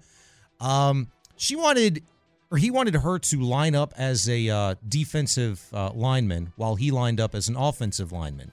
And he wanted her to uh, try to block him. Well, she bowled him over, landed on top of him. And apparently he was embarrassed and pissed off about this situation because everybody was laughing. So he said, Hey, let's do that again. And he let her have it. Yeah, this time he he was the uh, defensive lineman. He was the Like, D I'm about to lineman. rush you now. She was the O lineman. He brought it and apparently broke her leg in the process. Wait, is this like slang or did they actually really do this. This happened. No, this really happened. Seems like This you're is a true story. Like you're using coded language to describe. No, you would So think weird. so. When I first read the story, I was thinking very much the same thing. Like, oh, he was mad he that was she the- tackled him, He- huh? He, was the offensive lineman, and she was the defensive lineman. Yeah, I was having some fun with it too. Like, yeah, uh, you know, can you help me train for football this year? Like, could you line up as an offensive lineman and I'll take uh, snaps under center? you know, that kind of a thing. No, apparently this uh, went sideways very quickly. Hill claimed that Hall actually hurt her leg tripping over a dog while performing the drills, and Collins accused Hall's counsel of intentionally omitting that from her original complaint. Hall's lawsuit does mention a puppy disrupting a drill, but does not say that the dog actually caused her to fall. Here's the thing this chick is suing uh, Tyreek Hill for $50,000. That's it. Just $50,000 because cut of the, the low amount of money. Because of the low amount of money. Are you more apt to believe her claims because of the low amount of money as opposed to her trying to extort money from a multi, multi, multi millionaire? I mean, only fifty. Only 50. Yeah. If I was him, I'd give her 60. like, here's 60. Here you go. Just don't say any. Yeah. Sign these papers. Don't say anything about this. here's the thing guys like i i think keep in mind she's a social media influencer. Where are you seeing all of this news now? I mean you're hearing about it right here on the radio. People have talked about it. It's on uh, every platform. It's on multiple websites. It's all over the place. She has gotten her name out.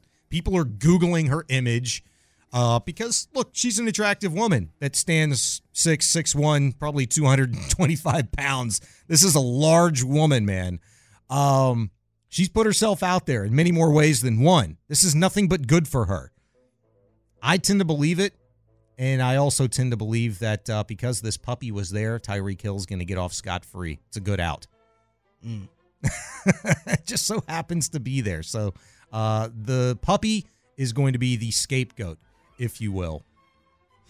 All right, next up on Around the NFL, uh, Nico Collins. We played the audio for you earlier, and this was very intriguing. Figgy, I don't know if you did clip it or not, just that one little bit. You don't have to, but can you play that little bit of audio from Nico Collins where he's talking about his potential contract extension and what the idea of it means for him this offseason going forward as a Houston Texan, entering into the final year of a rookie deal? Man, to be honest, I haven't really even talked to my agent about it.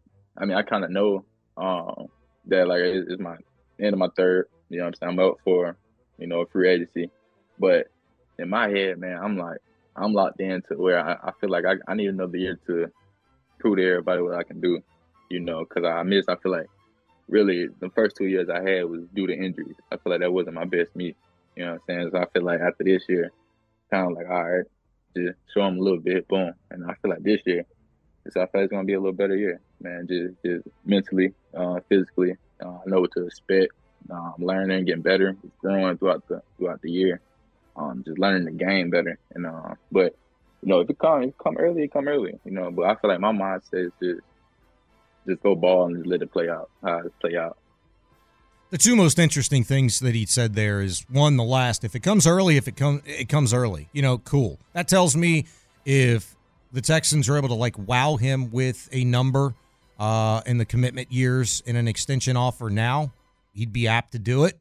Cool, but outside of that, when he'd said, you know, because the first two years I had due to injury, that wasn't my best me. You know what I'm saying? I feel like after this past year, I'm kind of like, all right, I showed them a little bit, boom. So I feel like this year's going to be a little bit better year. He still feels like he has a lot to prove. He didn't talk about it being a crappy team. He didn't talk about it being a bad quarterback situation. He didn't talk about the team tanking. He talked about injuries. I was down with injuries. That's why. I still got more to prove. I love the fact that this guy's betting on himself right now.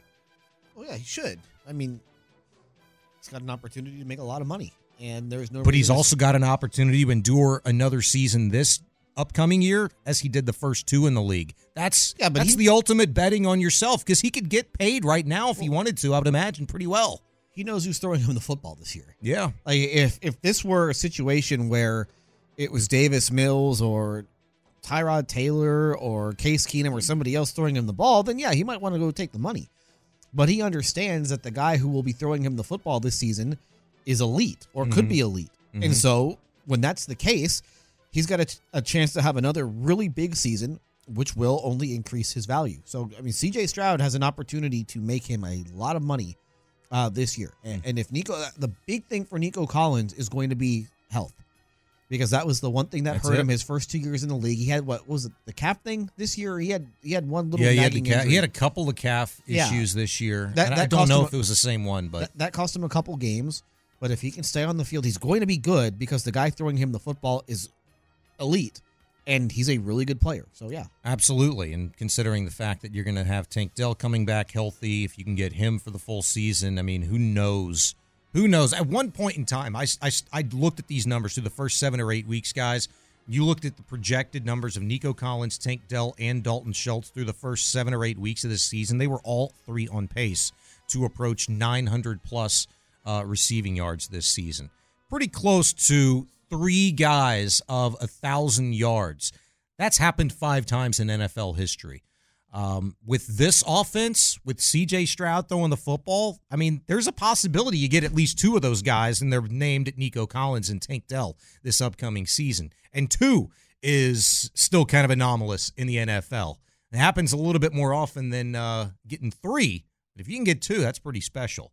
713 572 4610 572 4610. You want to call, text, be a part of the show, you're more than welcome to do so. Hit us up on Twitch and YouTube. Coming up next, we'll have uh, what we think has got the internet going nuts. And Landry Locker, who is not present, has been very busy in his own right. He had the internet going nuts this morning. That's next. I, I, I, I, got, I got the internet going nuts. In for Landry Locker and John Lopez, Shaun Bijani, Adam Spolane with you. It's in the loop. Figgy Fig here. Uh, I imagine the guys will be back tomorrow. Uh, not tomorrow, but uh, next Monday. week. I mean, yeah, Monday. Yep. So we have a full show. Is it be the first time in a while? Have they been in uh, this week together? Yeah, they all week. Okay. They only missed. I feel like every today. time I look up, John's like uh, fishing or something. He's got a picture he's posting on Facebook. That's why I was. Wondering. Well, he was off the previous Friday too. Okay. Yeah. Must be nice. Must be nice. Uh, especially considering today there's some anger behind those words. Uh, Figgy, I hear some anger from him or me. from you. Not me. No, I'm just being the cynical bastard that I am. Yeah, uh, considering like, must be today nice. Yeah, is must, must be nice to take to get those off days. I'm, I'm out here working two shifts. And, I I was offered to take. on the boat. Uh, I didn't have to work work my night shift tonight, but I I offered to do so. I got offered uh, to take President's Day off. I sound, said no. sound very bitter about. It. I'm working. I was just I was more like throwing a barb at them, considering today is Employee Appreciation Day. Does Sean sound one three. No, uh, here's what I do want to solicit via the text line 713-572-4610. It's Employee Appreciation Day, and it's really a question for you, Figgy, because uh, Spo does not know the answer to it himself. Um, but question for all of you first: uh, What have your employers done for you today to honor you on Employee Appreciation Day? Uh, what Audacy has done for us uh, very nicely. I woke up this morning and I received an email saying that I was the beneficiary of 30 Audacy points. Did you guys get 30 Audacy points this morning? I did. Did y'all? I did. I need to check. I I didn't get that. I'm sure you did. I'm sure you did. You probably You had probably the got notific- sixty. You might have got 60. Yeah, big ballers uh, probably get a little bit more than uh, you know. I'm about us to check right now, but I doubt it. You might have notifications silenced or something on that, but um, we got 30 points. Now, here's the question for you, Figgy. Seems like you understand at least what an Audacy point is, correct? Yeah. Have you received Audacy points prior in the past?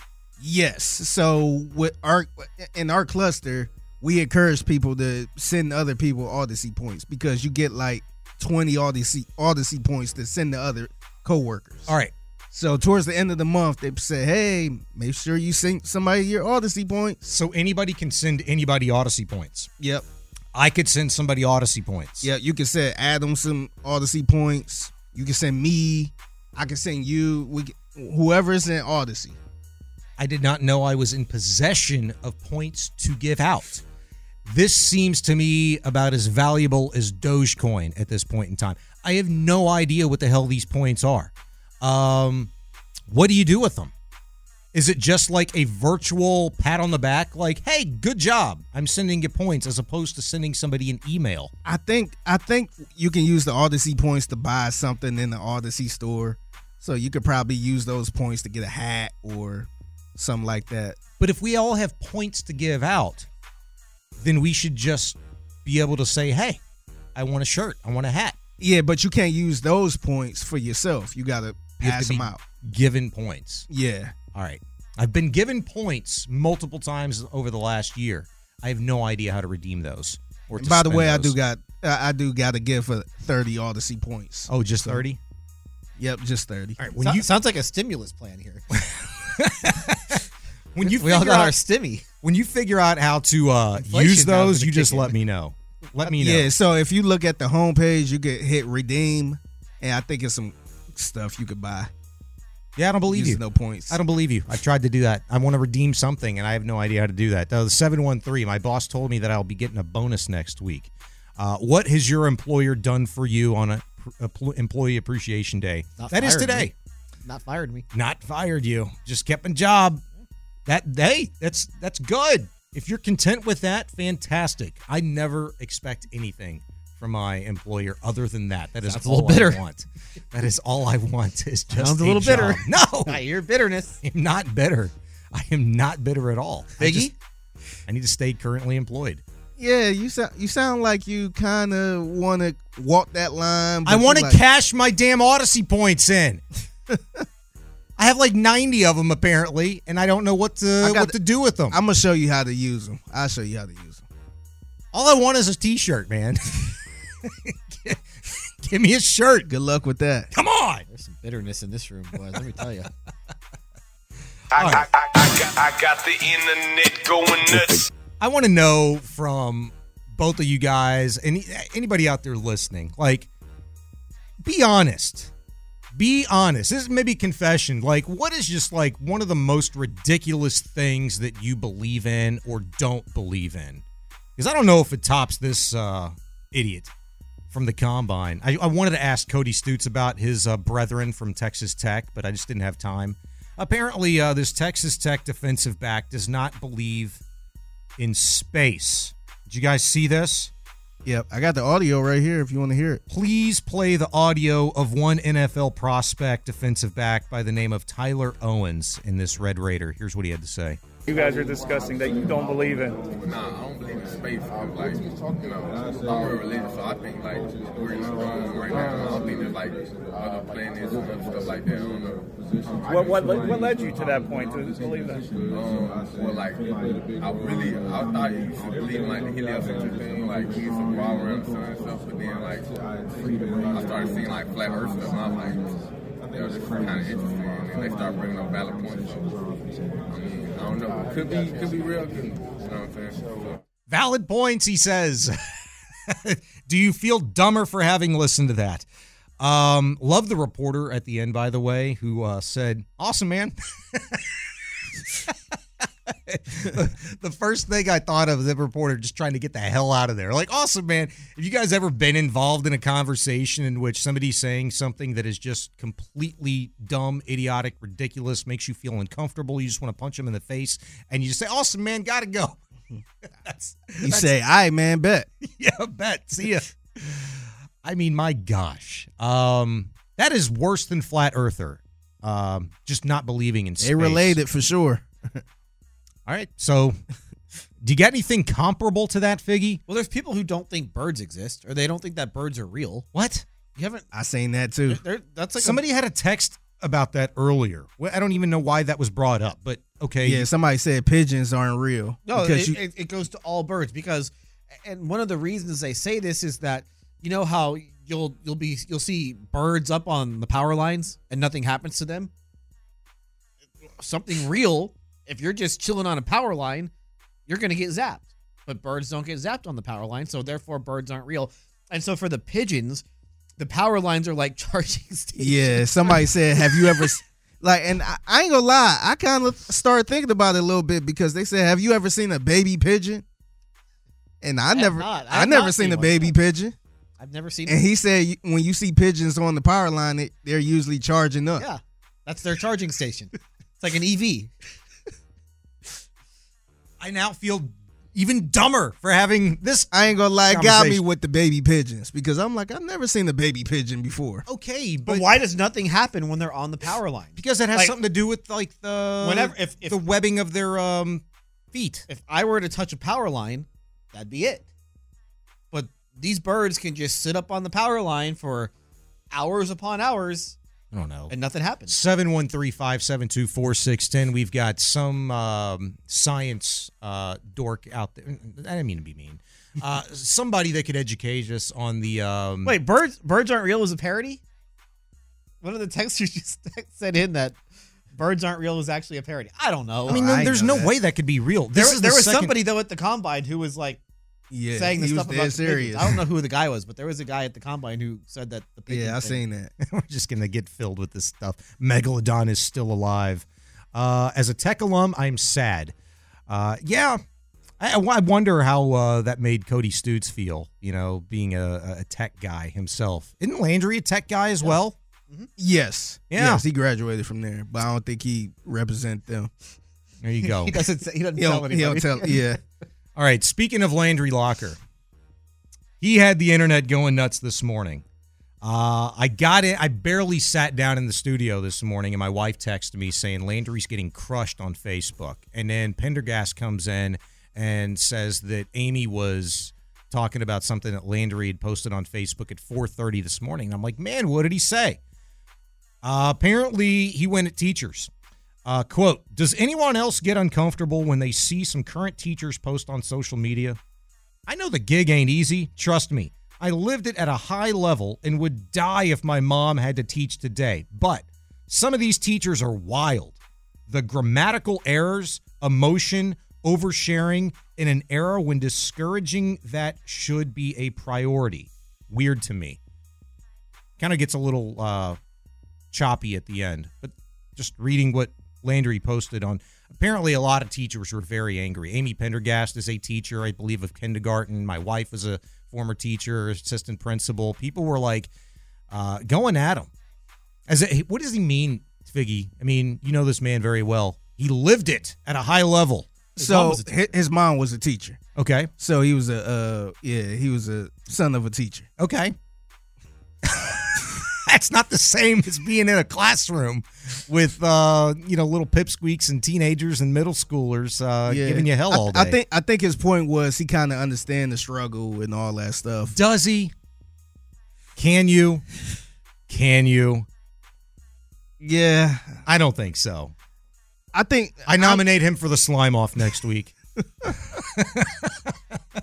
I think his own mother would nominate him uh, uh, for the slime off next week. that Agree might be disagree? true. That might be true. All right. we'll just make my nomination count. All right.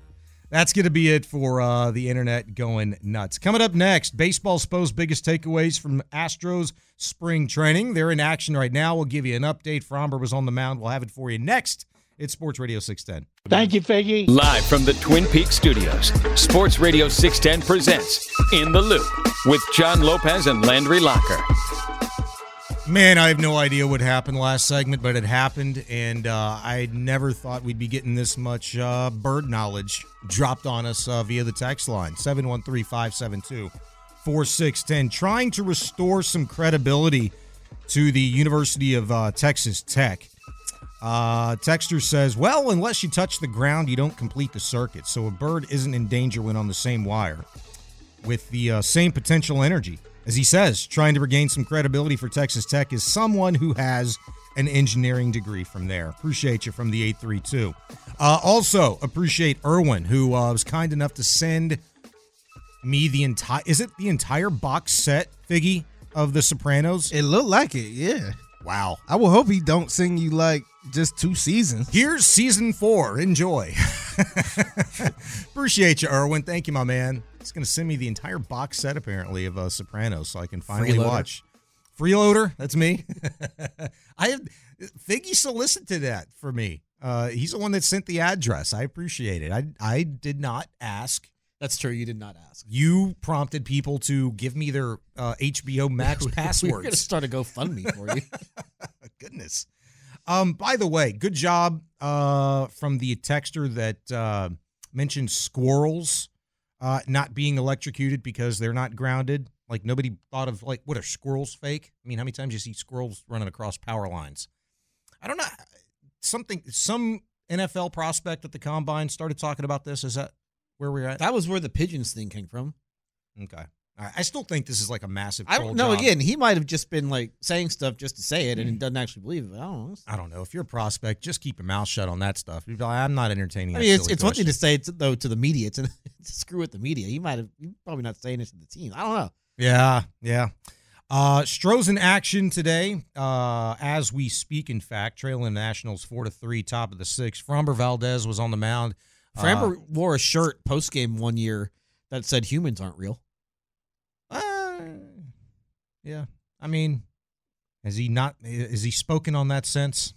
I I'm mean, I didn't ask him about it, I, but I'm not concerned with his uh, mental uh, stability in that realm. humans. It's- so you think humans are real?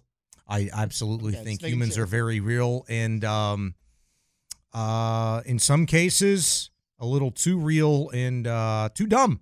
If About we're as talking real about as pigeons. pigeons and what else were we talking about? Uh, uh, space not being About real. as real like- as space. God bless America, man. I can't. I can't deal. DJ Reader doesn't believe in dinosaurs. Stop texting in these things. Is that true? I don't know. I don't want to know. Uh, Framber Valdez, though, got touched up. Fourth pitch of the ball game, home run. CJ Abrams.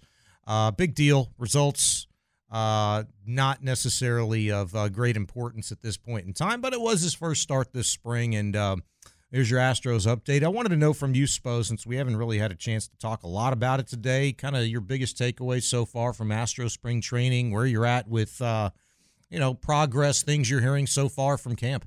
I mean, I don't know if there's a whole lot. They've played a handful of games. Nobody's really playing 100%. Like you brought up Framber's line. I don't know if you gave out Framber's line, but No. it wasn't good. No, it's Like, not good. Yeah, he he uh, allowed more base runners than he recorded outs, and um, he said though afterwards that he was only like 40 50 percent today. So I- don't take a whole lot out of anything at this point. The, the main thing is health, and right now, uh, for the most part, they are healthy aside from Justin Verlander. And Justin Verlander isn't hurt at this Yeah. point. He's just not ready to start pitching in games. JP France, too. Yeah, behind, yeah. obviously Verlander's a little bit more important to, to the success of the season than JP France. But at some point, um, Verlander will be able to pitch in, in games, and he might have to miss the start of the season, but that's okay. That's that's not the end of the world by any Mhm. stretch. So I, I think that spring for them has gone fine. I, I don't I don't think that there's a whole lot that you can make of it so far. Operationally, um, everything seems to be trending in the right direction. Reports good. Dana Brown very impressed with how Joe Espada has been running spring training. Uh, had an opportunity to do that last year.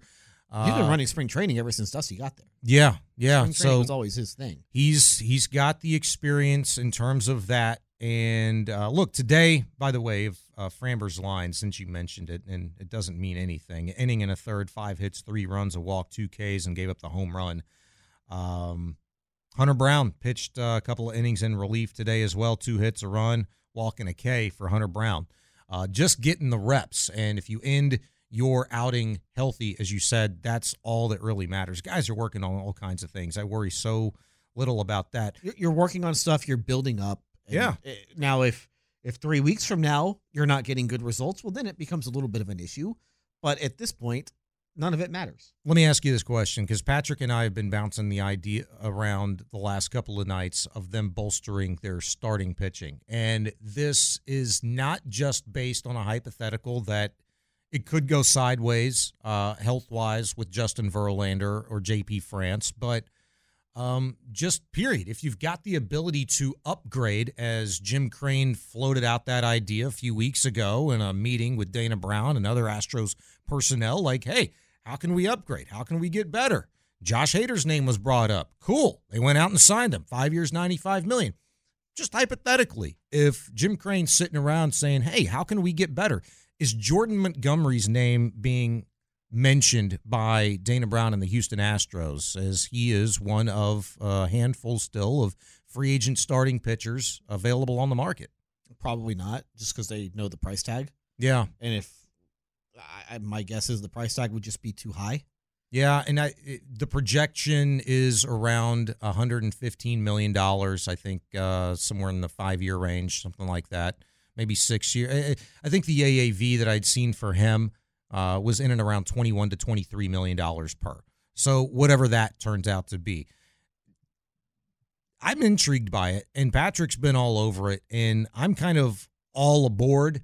I'm a little surprised to hear you say, though I did ask you a direct question, and at least in terms of if you thought the Astros would be interested, would Adam Spolane be interested? Because it's not just about the now; it would be about the future, and um, you know, considering Justin Verlander, nothing guaranteed with him, not even next season or this season for that matter. He's got to reach an inning threshold of 140 for that uh, extra year of his contract to kick in next season.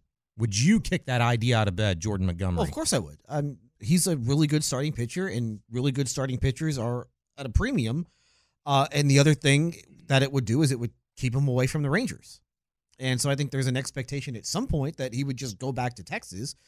But if somebody jumps in and takes him away from them, I mean, you saw how good he was for the Rangers last year, and he probably is a big reason why they won the World Series to begin with. He was So- good against the Astros yeah, in the so postseason, If yeah. you have an opportunity to take him away from them, then hey, go ahead and do it. But again, there's a price tag that comes with it.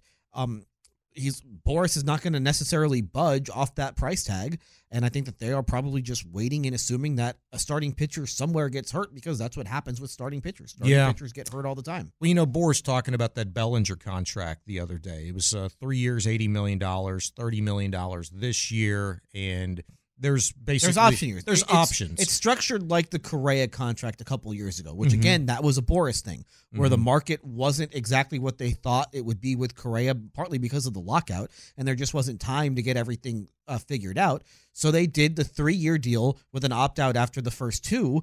And that's basically the same structure of the Bellinger deal. Now, that might be something similar to what they do with Jordan Montgomery, where they do a similar three year type deal, but there's just opt outs after every year, so he gets a little bit of protection. Or it could be like a Dallas Keuchel situation from 2018, 2019, when Keuchel waited until June to sign and he signed a one year deal and then wound up getting his contract from the White Sox the next winter.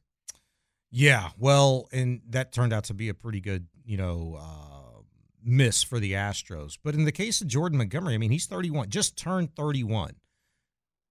You kind of get into interesting territory when you're talking about a 31 year old pitcher, and it certainly depends on the kind of pitcher that he is. He's not a guy that is particularly a hard thrower, though his velocity's increased in each of the last three seasons.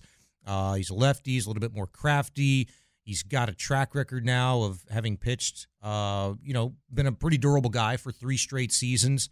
But he's 31. Like, you can only do the bridge, you know, so many times with a guy like Jordan Montgomery. Would that be a situation for him where he could still maybe do a bridge type of contract similar to Cody Bellinger ish and still get the bag? Because that would be the only way that he would entertain that is if he would ensure that, hey, yeah, if I prove it and I can still be a, a you know a, a top of the line rotation guy in 2024, I could still go get that AAV or the guaranteed money that I want in 25's Yeah, off season. It would be fine. Like, it's he's not looking for a ten year deal. He just he's just looking for the next paycheck. Basically, Yeah. like he's in a very different situation than say like a Blake Snell who has been an elite level starting pitcher and won multiple Cy Youngs. Like there's there's a difference in in in tier uh, of starting pitcher. Um, but he's he's good. Uh, it's just a matter of I don't know if the Astros would be interested in in the price tag. Yeah, he's been on my radar since he was a Yankee man. I, I've always uh, found him intriguing, and boy, again, yeah, if you could keep him from the Rangers, which they've just let him sit there and dangle out there all off season and haven't done anything, haven't spent any money after they went wild over the course of the last couple of seasons. I mean, they seemed like if anybody needed him, they would need him because you don't have Scherzer, you don't have deGrom to start the season.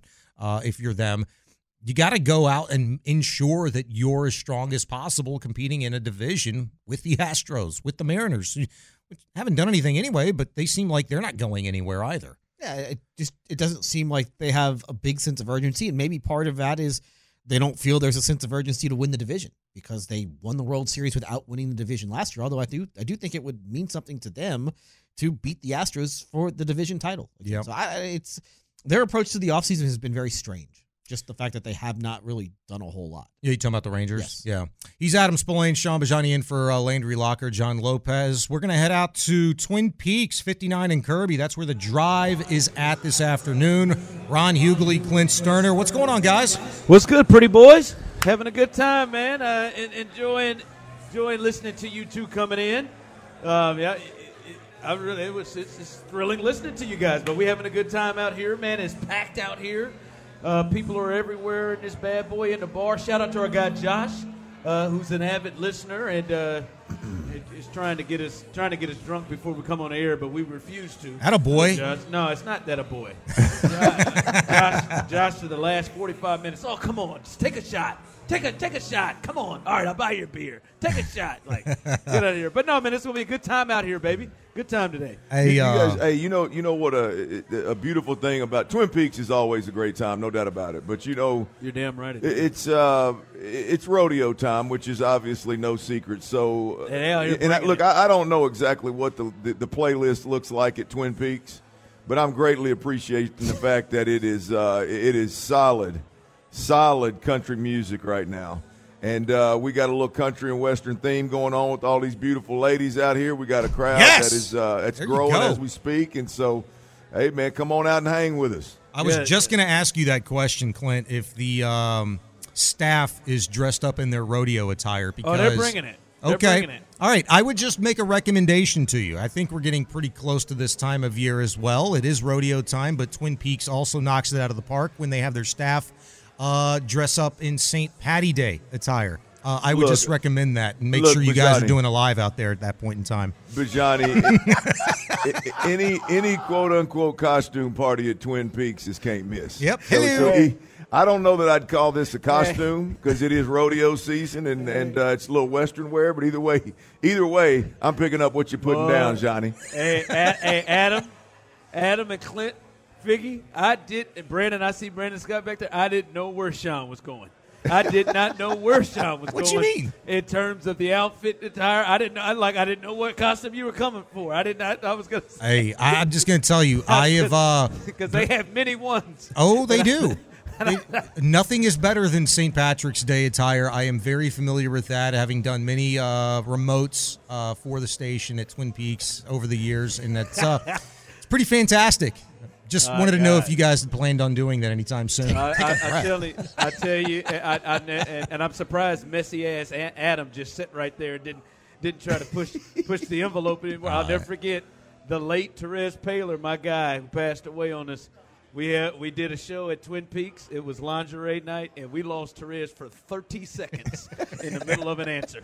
30 Yeah. seconds. Therese went silent. Said, "Big fella, big fella, come back." Oh, with us?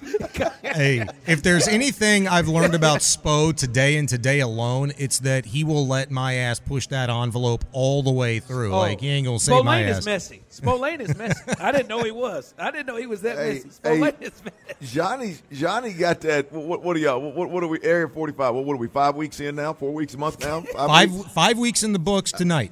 I mean, Johnny Johnny's got that, that vet voice rocking. I mean, he's he is letting it fly now. I mean, don't don't forget we're we're 686p now. You ain't area 45. You can't just cut completely loose now. Now, hey, now, Bijani, are you going tonight too? I'm going tonight, baby. Hell I'm here. yeah, hell yeah, baby. That's Golly. right, baby. Hey, Go my get- man Creighton came through. Just uh, showed up with three boxes of pizza, and um, you know, on Employee Appreciation Day, I'm going to see if they're appreciating us with some uh, beer in the fridge down the hall. So uh, we're about to get after it. Hey, my man Creighton last night, man.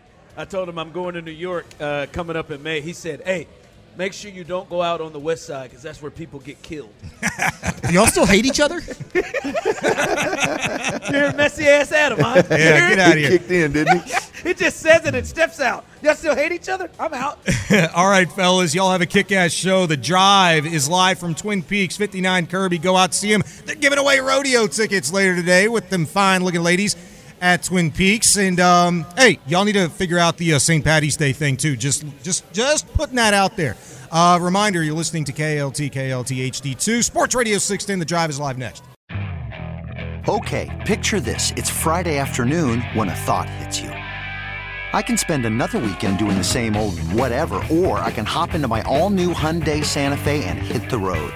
With available HTRAC all-wheel drive and three-row seating, my whole family can head deep into the wild. Conquer the weekend in the all-new Hyundai Santa Fe. Visit HyundaiUSA.com or call 562-314-4603 for more details. Hyundai, there's joy in every journey. This episode is brought to you by Progressive Insurance. Whether you love true crime or comedy, celebrity interviews or news, you call the shots on what's in your podcast queue. And guess what? Now you can call them on your auto insurance too with the Name Your Price tool from Progressive. It works just the way it sounds. You tell Progressive how much you want to pay for car insurance, and they'll show you coverage options that fit your budget. Get your quote today at progressive.com to join the over 28 million drivers who trust Progressive. Progressive Casualty Insurance Company and Affiliates. Price and coverage match limited by state law. T-Mobile has invested billions to light up America's largest 5G network from big cities to small towns, including right here in yours. And great coverage is just the beginning. Right now, families and small businesses can save up to 20% versus AT&T and Verizon when they switch. Visit your local T-Mobile store today.